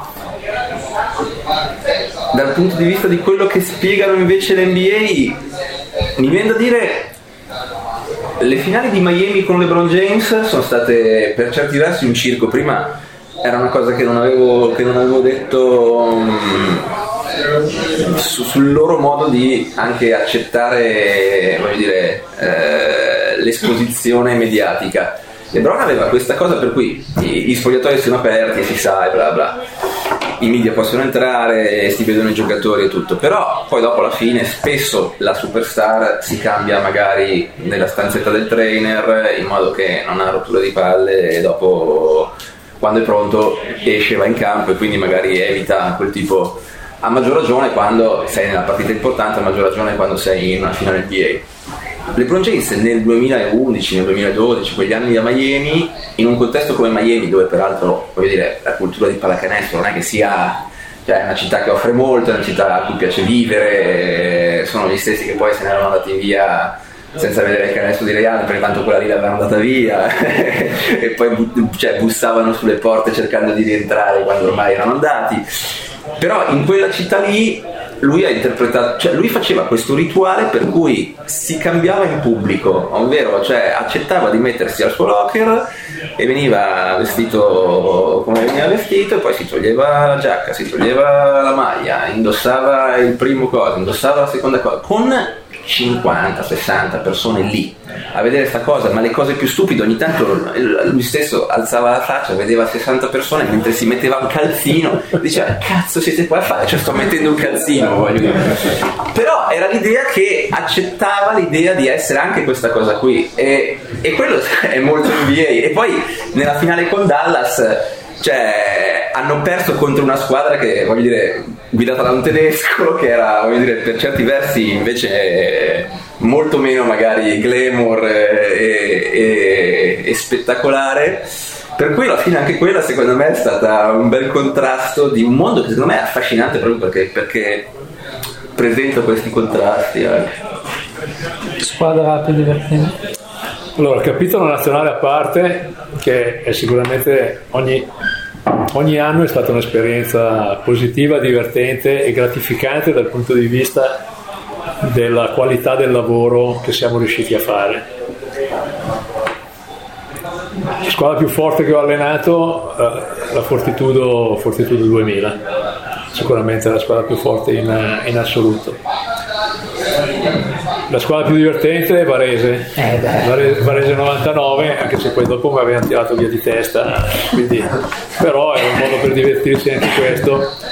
E, però, mentre invece dal punto di vista della soddisfazione del, del, di essere riuscito a fare tutto il lavoro che ti eri programmato, dico nazionale a parte, sicuramente nessuna squadra come, come in Serie B con Bergamo perché Serie B con Bergamo, io poi quando l'ho detto, quando, quando, si vince lo scudetto con, con Varese, tutti a dire, ah questa qui è la squadra dove hai lavorato, no, detto qua così, cioè gestito una banda, una banda di matti che non mi ha permesso di lavorare se non fare il 50% di quello che avevo voluto fare, mentre invece a Bergamo è stato invece un anno dove poi siamo arrivati alla finale, abbiamo perso lo spareggio con Avellino, eh, quindi dal punto di vista del risultato non è stato granché, però, però, come gruppo, come qualità del lavoro, avevo Lino Lardo alla sua prima esperienza come, eh, come assistente, però con le sue capacità di, di, comunque di leggere situazioni sul campo, un gruppo e quindi devo dire, io l'ho sempre detto, eh, lo, lo, lo, dissi e poi dopo anche nelle, eh, nelle, squadre successive che avevo, proprio la squadra con cui ho impostato il lavoro, pensato quel lavoro, portato fino in fondo totalmente senza intoppi, senza, senza magari un po' di cattiva volontà, qualche problema, una cosa del genere, quello lì sicuramente quel punto di vista. Quella più divertente, si, si può chiamare divertente quando vai a casa e ti metti la testa sotto la doccia gelata, va bene. insomma. Io, io non ho avuto tantissime frequentazioni col parco adesso in Italia, cioè nel senso un po', ma non. Che però quell'anno lì io facevo tutte le trasferte Milano Varese per la, la partita, cioè che squadra che era, cioè era veramente divertente. Charlie fece quella squadra di Bergamo, io facevo già la gente.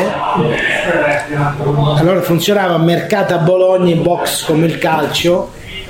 L'ultima ora era da svenimento. Charlie che è stato sempre un dritto ci aspettava due o tre che- perché doveva fare gli italiani quindi ci aspettava fuori me lo ricordo ancora come se fosse oggi mi aspettò fuori dal calcio siamo seduti io mi ricordo che dato non mi- e lui fece la squadra. Il giorno dopo chiuse la Serie A prendendo i giocatori che lui voleva ma proprio aspettò quel momento che si chiudeva quel tipo quel, quel mercato. Una- chiaramente lui era avanti anni avanti cioè, questo è- Nessuno è fantacalcio.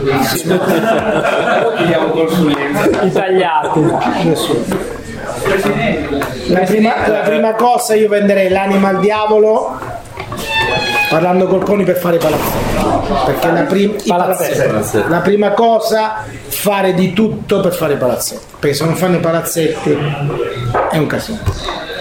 Seconda regola tutto l'impostazione del settore giovanile. Terza regola la prima squadra. Settore giovanile tutte le scuole si erano obbligate a fare l'under 20 l'under 18 con giocatori che non possono fare più di due campionati perché un'altra vergogna è che li fanno giocare sempre e non si allenano mai. Quindi con allenatori cioè, tutto un'organizzazione seria per quanto riguarda se incentiva chi fa giocare gli italiani limitazione soprattutto ai giocatori provenienti dall'America perché non sono educativi almeno per un, per un lasso di tempo. Incentivo per fare giocare gli italiani, incentivo a secondo l'età, più giovani sono più guadagni, meno giovani sono meno guadagni.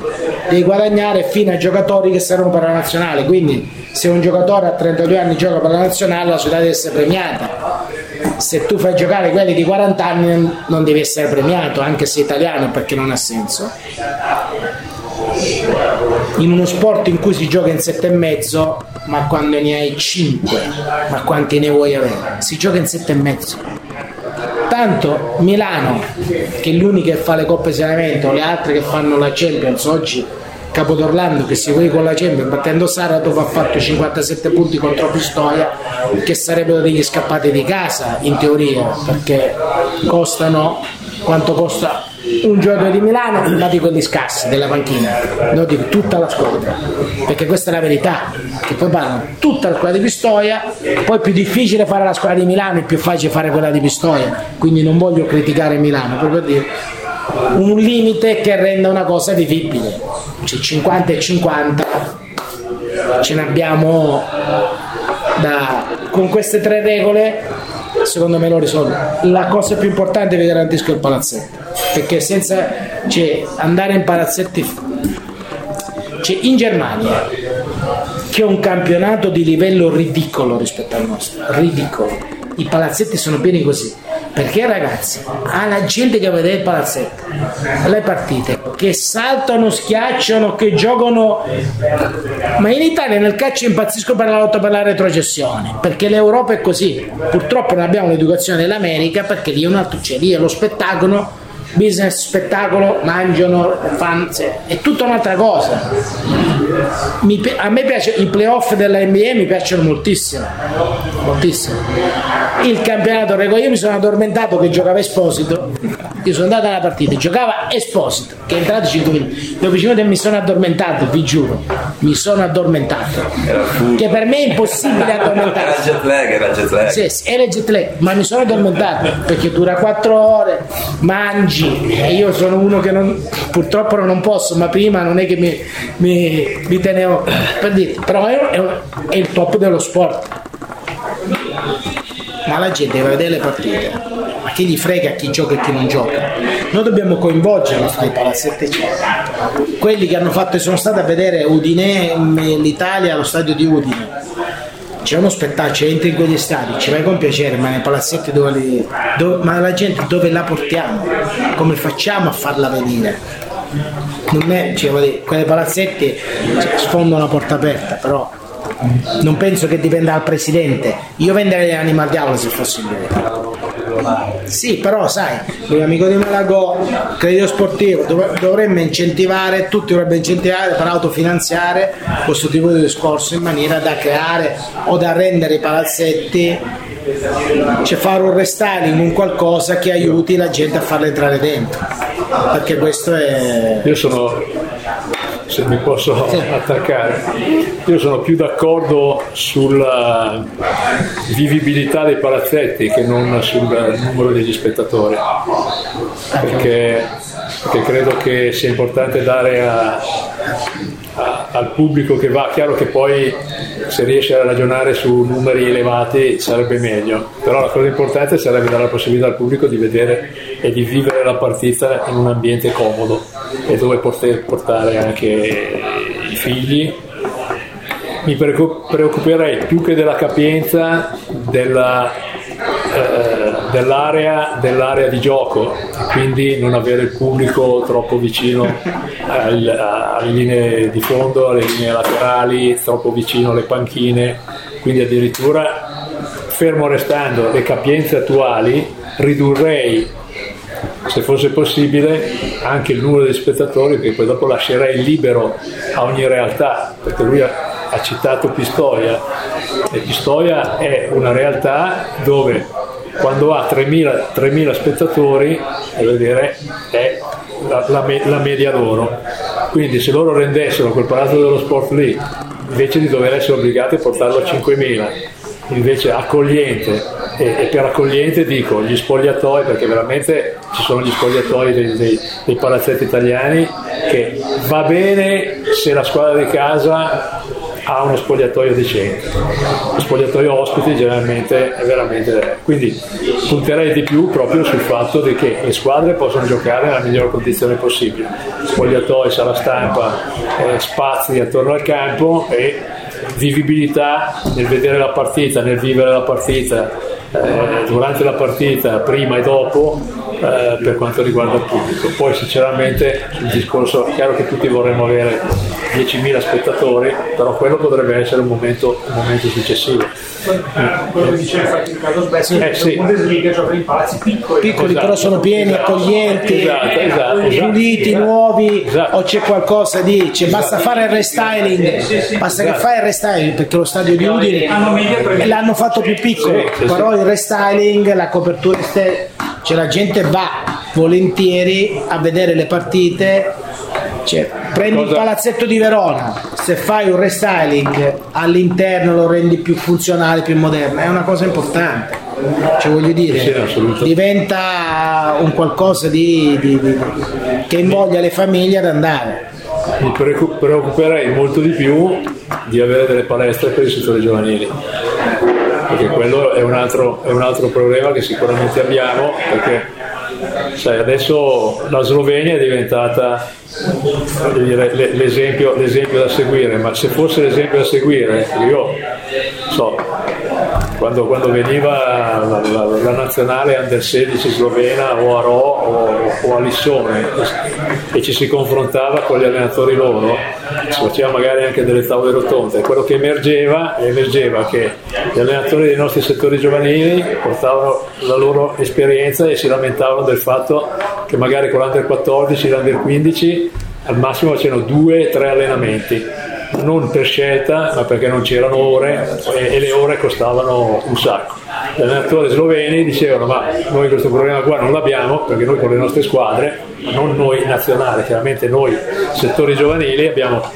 impianti a disposizione possiamo allenarci per tutta la settimana e già quella è una bella differenza eh? c'è parità di età poi dopo dobbiamo parlare di quello che ha già accennato Riccardo, il discorso degli allenatori, perché poi dopo, quindi io, è, è vero che bisogna pensare alla Serie A, quindi parlare di incentivi, parlare di uno straniero in più, gli americani piuttosto che l'altro, però se non, metti, non sistemiamo la base veramente eh, giustamente eh, che deve essere una base formativa, però dobbiamo avere anche allenatori dal punto di vista tecnico che possono insegnare qualcosa anche, anche ai nostri. Lui ha parlato appunto di, ha fatto dei nomi, oggi come oggi noi abbiamo tanti allenatori che lavorano a livello senior che farebbero molto più volentieri, farebbero meglio nei settori giovanili e non lo fanno semplicemente perché nei settori giovanili le società non vogliono investire.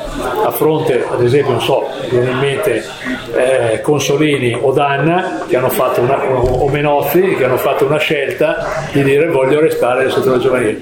Non dovrebbe essere una scelta, dovrebbe essere una scelta delle società che invece attirano allenatori di quel livello lì perché possono allenare i giocatori più giovani. Quindi credo che il, il, discorso va affrontato veramente in modo, in modo molto, molto, ampio, eh, più che fermarci sul, sull'americano in più, l'americano in meno, il naturalizzato. Il, eh, credo, credo, veramente che dobbiamo fare una, una rivisitazione totale, totale di tutto. Domande? Io ho una domanda per il coach del.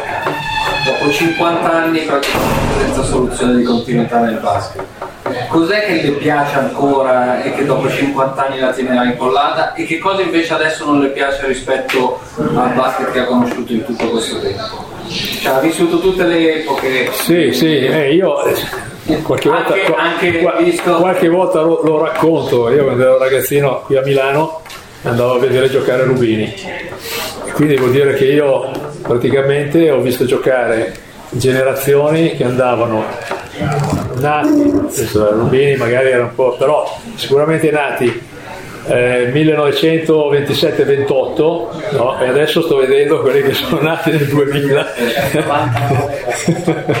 eh, e quindi ho visto veramente, veramente tanto. Ma la cosa che non è, non è cambiata per quanto mi riguarda è proprio il fatto di, di, di vivere la pallacanestro come divertimento e al di là del fatto che chiaramente è diventata una professione ed è una professione, però devo sempre trovare e avere una, una, uno spicchio di divertimento e devo arrivare alla, all'allenamento o aver finito l'allenamento dicendo sì mi sono arrabbiato, me la sono presa, così, però mi sono anche divertito. E, e chiaramente il, il, mio, il, mio, carattere mi aiuta, no? perché mi aiuta perché ho sempre sofferto molto, molto poco le, le, pressioni, i momenti negativi me li sono sempre buttati alle spalle, ho sempre cercato di vedere l'aspetto più, più positivo, più divertente che non, che non, l'aspetto negativo e questa è la cosa che mi ha sempre accompagnato mi ha, e mi ha accompagnato sempre con, con il cambiare dei tempi, delle abitudini, delle squadre, dei giocatori, così. Quello che sopporto ormai meno, ma credo che dipenda, dipenda molto dall'età, perché io con l'età sono diventato eh, meno paziente. Generalmente dicono che dovrebbe, dovrebbe, succedere il contrario, perché con più avanti in con più dovresti essere più paziente. Invece a me capita esattamente il contrario, ma sono diventato meno paziente perché non sopporto la, la maleducazione. E siccome la maleducazione a tutti i livelli è diventata invece dire, è aumentata in modo esponenziale e quindi è la cosa che faccio fatica a sopportare.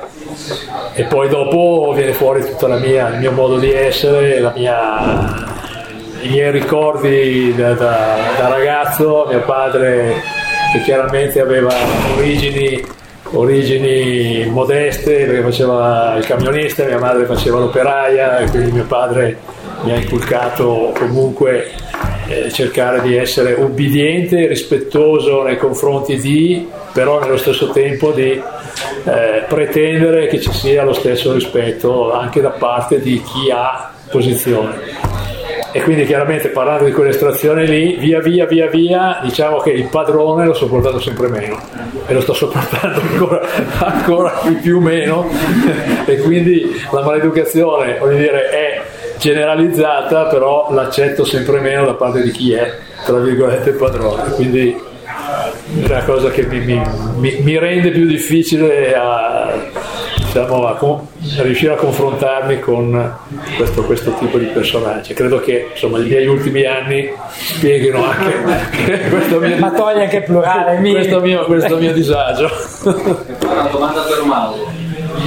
80 per The Magic, 90 Jordan, 2000 Shaq e Kobe, 2010 Kerry, LeBron, Durant, 2020 chi vedi come se, se si può già dire adesso poi, poi magari sarà uno che tra qualche Sì, esatto, 2020 Ci parla Anthony Towns fate. Adesso riconosco la maglietta spuntare da sotto la felpa. No, no, no, no. Sinceramente, secondo te chi può essere il volto, de- al di là del valore tecnico, però chi, può, chi, chi Vabbè. che può essere il volto della... Ma proprio della- senza neanche riflettere, ma e quindi questo probabilmente ne fa una risposta sbagliata. Però la storia di Antetokounmpo secondo me è incredibile, cioè riassume un po' cosa sta, cioè dove stiamo andando, perché comunque ha sia la storia personale umana, quindi comunque origini nigeriane, l'illegalità in Grecia e da questo contesto viene fuori un talento del genere e, e poi ovviamente anche la storia, cioè anche il, il giocatore, la- l'aspetto tecnico comunque un freak, eh, com- come dice il soprannome, che Jason Kidd, che peraltro la palla la sapeva passare, il playmaker l'ha fatto, decide di far giocare il playmaker a quell'altezza, a quella... Poi ovviamente è un giocatore che ancora è grezzo, è un giocatore che ancora magari, Dio, perdersi non credo che si perda, nel senso che è già arrivato a un livello per cui, però magari, magari non diventa il giocatore che fra dieci anni è, è l'ultimo di quella lista che hai fatto tu, però oggi mi sembra, non lo so, mi viene in mente lui, poi adesso si parla tanto di questi unicorni, tutti que- l'idea dei giocatori lunghi che fanno cose mai viste prima, poi è, è anche, è anche un- una moda, anche un po' una moda, nel senso alla fine l'unicorno era anche Oscar Robertson ai suoi tempi, voglio dire, per cui Magic Johnson quando faceva il playmaker eh, all'inizio degli anni 80 a quell'altezza. Però Antetokounmpo obiettivamente secondo me è- incarna un po' tante sfaccettature sia, sia in campo che fuori di un, eh, di un prototipo quasi nuovo, ecco, comunque di, una- di un'evoluzione. Certo. Chi è il preferito del draft? Il tuo preferito del draft? Di questo draft, posto che non, non- non li ho visti così bene come mi piacerebbe vederli, perché poi appunto oggi, cioè, dovendo seguire tanto l'NBA, alla fine ho abbandonato molto del resto, il college lo vedo ancora spesso.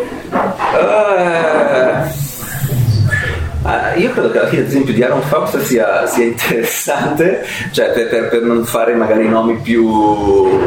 e- perché comunque mi sembra che abbia delle caratteristiche che possano. mm, tra- cioè, adattarsi bene al, al gioco NBA. Poi purtroppo è finito il Sacramento e questo magari non. Eleganti lì a Sacramento, perché adesso sono o giovanissimi. Sì, oppure esatto, no, però eh, obiettivamente ad esempio a livello di draft secondo me l'hanno fatto molto bene, cioè i 4, 3 al primo giro e uno al secondo, secondo me sono tutti giocatori potenzialmente validi, per cui però poi alla fine a volte soprattutto lì conta veramente dove vai, che tipo di ambiente, di cultura c'è. O no, che non mi rovinino Bogdanovic. Ecco, per, per esempio. cioè, invece ci sono buone possibilità. gra- grazie, grazie, grazie. Grazie. No, non Eh, posso poi fare. adesso se mi viene in mente qualcun altro poi te lo dico. Mi è venuto in mente Darren Fox come, come primo perché non se ne parla tantissimo, però boh, penso che possa. Eh? Dopo qualcuno con, con più Sì. cassa di ristorante, non solo lavoro, l'età, ma- Lonzo ad esempio non lo so, ad esempio credo ci siano abbastanza punti interrogativi su come possa fare, almeno all'inizio, anche se ha delle, credo abbia delle qualità veramente eh, notevoli. Zeno impazzisce. Vabbè, però, Me l'aspettavo questa. No, ho, parlato, ero- ero- ho parlato con Tyus Sedley che l'ha, che l'ha sostanzialmente, non dico allenato, però adesso, adesso Tyus fa da quest'anno il vice allenatore di UCLA, però era, eh, aveva un ruolo diverso negli ultimi sette anni, però l'ho incontrato a Los Angeles recentemente e abbiamo parlato proprio di Lonzo e anche lui mi ha detto... Cioè, me ne ha parlato molto bene di un ragazzo, poi adesso purtroppo si parla più del padre che di Esatto, lui, è mentre invece, mentre invece lui mi ha parlato bene dal punto di vista sia della, della persona e poi mi ha detto che l'ha colpito tantissimo la velocità di Lonzo Ball, mentre invece magari per dire le qualità di passatore sono le cose che sicuramente hanno impressionato di più. Lui mi ha detto io ho visto in palestra il primo giorno ho detto ma questo è così veloce. Per cui alla fine comunque stazza, qualità di passatori, e anche comunque tutto quello che gli è successo attorno che è un circo senza senso però alla fine l'averlo, l'averlo sopportato in questo modo eh, credo che alla fine sia un buon segno penso fa- faccia bene anche lui sinceramente Ci sono Una altri? domanda per il coach. Secondo me eh, quello che manca in campionato italiano adesso è anche molta radicalità tra le squadre, quindi per ai- ai- alla sua esperienza dei derby di Bologna e quindi alle sue fortitudo, qualche aneddoto. No, eh, eh, Bologna, adesso non, non so adesso, ma allora vivevi veramente una, eh, tutto l'anno immerso in, una- in in un derby, chiaramente poi la settimana precedente ancora di più, ma il bello, il bello di Bologna è che non, non c'era, non c'è mai niente di esasperato in città, dopo vai alla partita e niente. però, però ad esempio è una città che, che- che- che- che puoi vivere, puoi vivere benissimo e ti puoi confondere anche nell'entrare in un ristorante magari frequentato per quanto mi riguardava da Virtussini che comunque parte qualche sfottò, qualche, qualche battuta ironica così però sempre in modo molto civile. Quindi eh, chiaramente la, rivalità è tanta. Poi dopo chiaramente si trattava di due realtà molto diverse per cui dire la Virtus squadra storica che aveva vinto tanto eh, Fortitudo invece che non vinceva mai e quindi loro, eh, la cosa di- il loro vanto era quello di poter fa- fare i cori non abbiamo mai vinto un cazzo no? Alla fine quando hai vinto, hai vinto una volta eh, E la pacchia. e adesso, e adesso lo facciamo Mm, però ti devo dire il, il mio primo derby il mio primo derby è stata la fam- il famoso derby della V Rosa e l'ho, e l'ho vissuta con la fossa perché praticamente noi quando finivamo gli allenamenti al Paradozza arrivava la fossa e faceva tutte le prove delle, delle coreografie no? quindi c'era la possibilità di vederlo e quando loro fecero questa praticamente parete nera con la V rosa che alla fine erano sostanzialmente avevano preso delle- degli slip bianchi li avevano verniciati di rosa e, e chiaramente poi dopo è stato quando il momento che l'hanno scoperta tutti sono girati ca- ca- calati i pantaloni il problema è che molti l'hanno fatto invece a pelle. Invece di mettersi gli slip se vedi le foto poi alla fine vedi che non sono poi, poi rosa e rosa. Però insomma, un rosa, un rosa un po' diverso. Però voglio dire e poi dopo il fatto che veramente per quanto mi riguarda aver eh, condiviso dei momenti con, con- con tutto il pubblico. Veramente il pubblico è una cosa che, che mi è rimasta veramente dentro, è stato quando noi, noi abbiamo dominato il campionato, dominato i playoff, perdiamo la prima partita in casa con, con la Benetton, al di là de- de- de- della squadra che era, che era ormai distrutta pensando perdiamo anche questa finale così, ma quando io finito eh, conferenza stampa, parlato con la squadra così, solitamente risali sul campo di gioco e, e il campo era deserto. E lì era mezzo puzzle sport ancora pieno di gente che non era riuscita ad andare via, disperata che si disperava perché anche questa volta, anche quest'anno. eh, e devo dirti che quando poi abbiamo, abbiamo invece poi vinto due volte a Treviso e, e quindi abbiamo vinto in trasferta e siamo tornati a Bologna, veramente piazzale Azzarita era eh, qualcosa di emozionante, qualcosa di emozionante veramente. E Basile e Myers hanno pagato anche i danni perché praticamente c'era talmente tanta gente che non riuscivamo a scendere dal pullman e quindi siccome loro erano impazienti invece di scendere così, allora hanno pensato bene di salire, c'era, c'era tutta la gente e le macchine parcheggiate, quindi hanno pensato bene di salire sulle macchine, sui tettucci delle macchine e quelle gliele hanno fatte pagare tutte, e quelle gliele hanno fatte pagare tutte, quindi se ne sono fregati sinceramente se si era vinto il campionato o meno. No, quindi posto, posto veramente dove vivi il basket in modo particolare senza niente togliere, voglio dire, a, altri posti dove ovviamente c'è la stessa passione, c'è lo stesso calore, però veramente d'altra parte è nel, nel carattere del bolognese, dei, degli emiliani, insomma, l'ironia e la, la, la, la bonomia loro, insomma, anche, anche in quella la, la riconosci. Altre domande? Direi che siamo a posto. Io vi ringrazio a tutti e tre della disponibilità.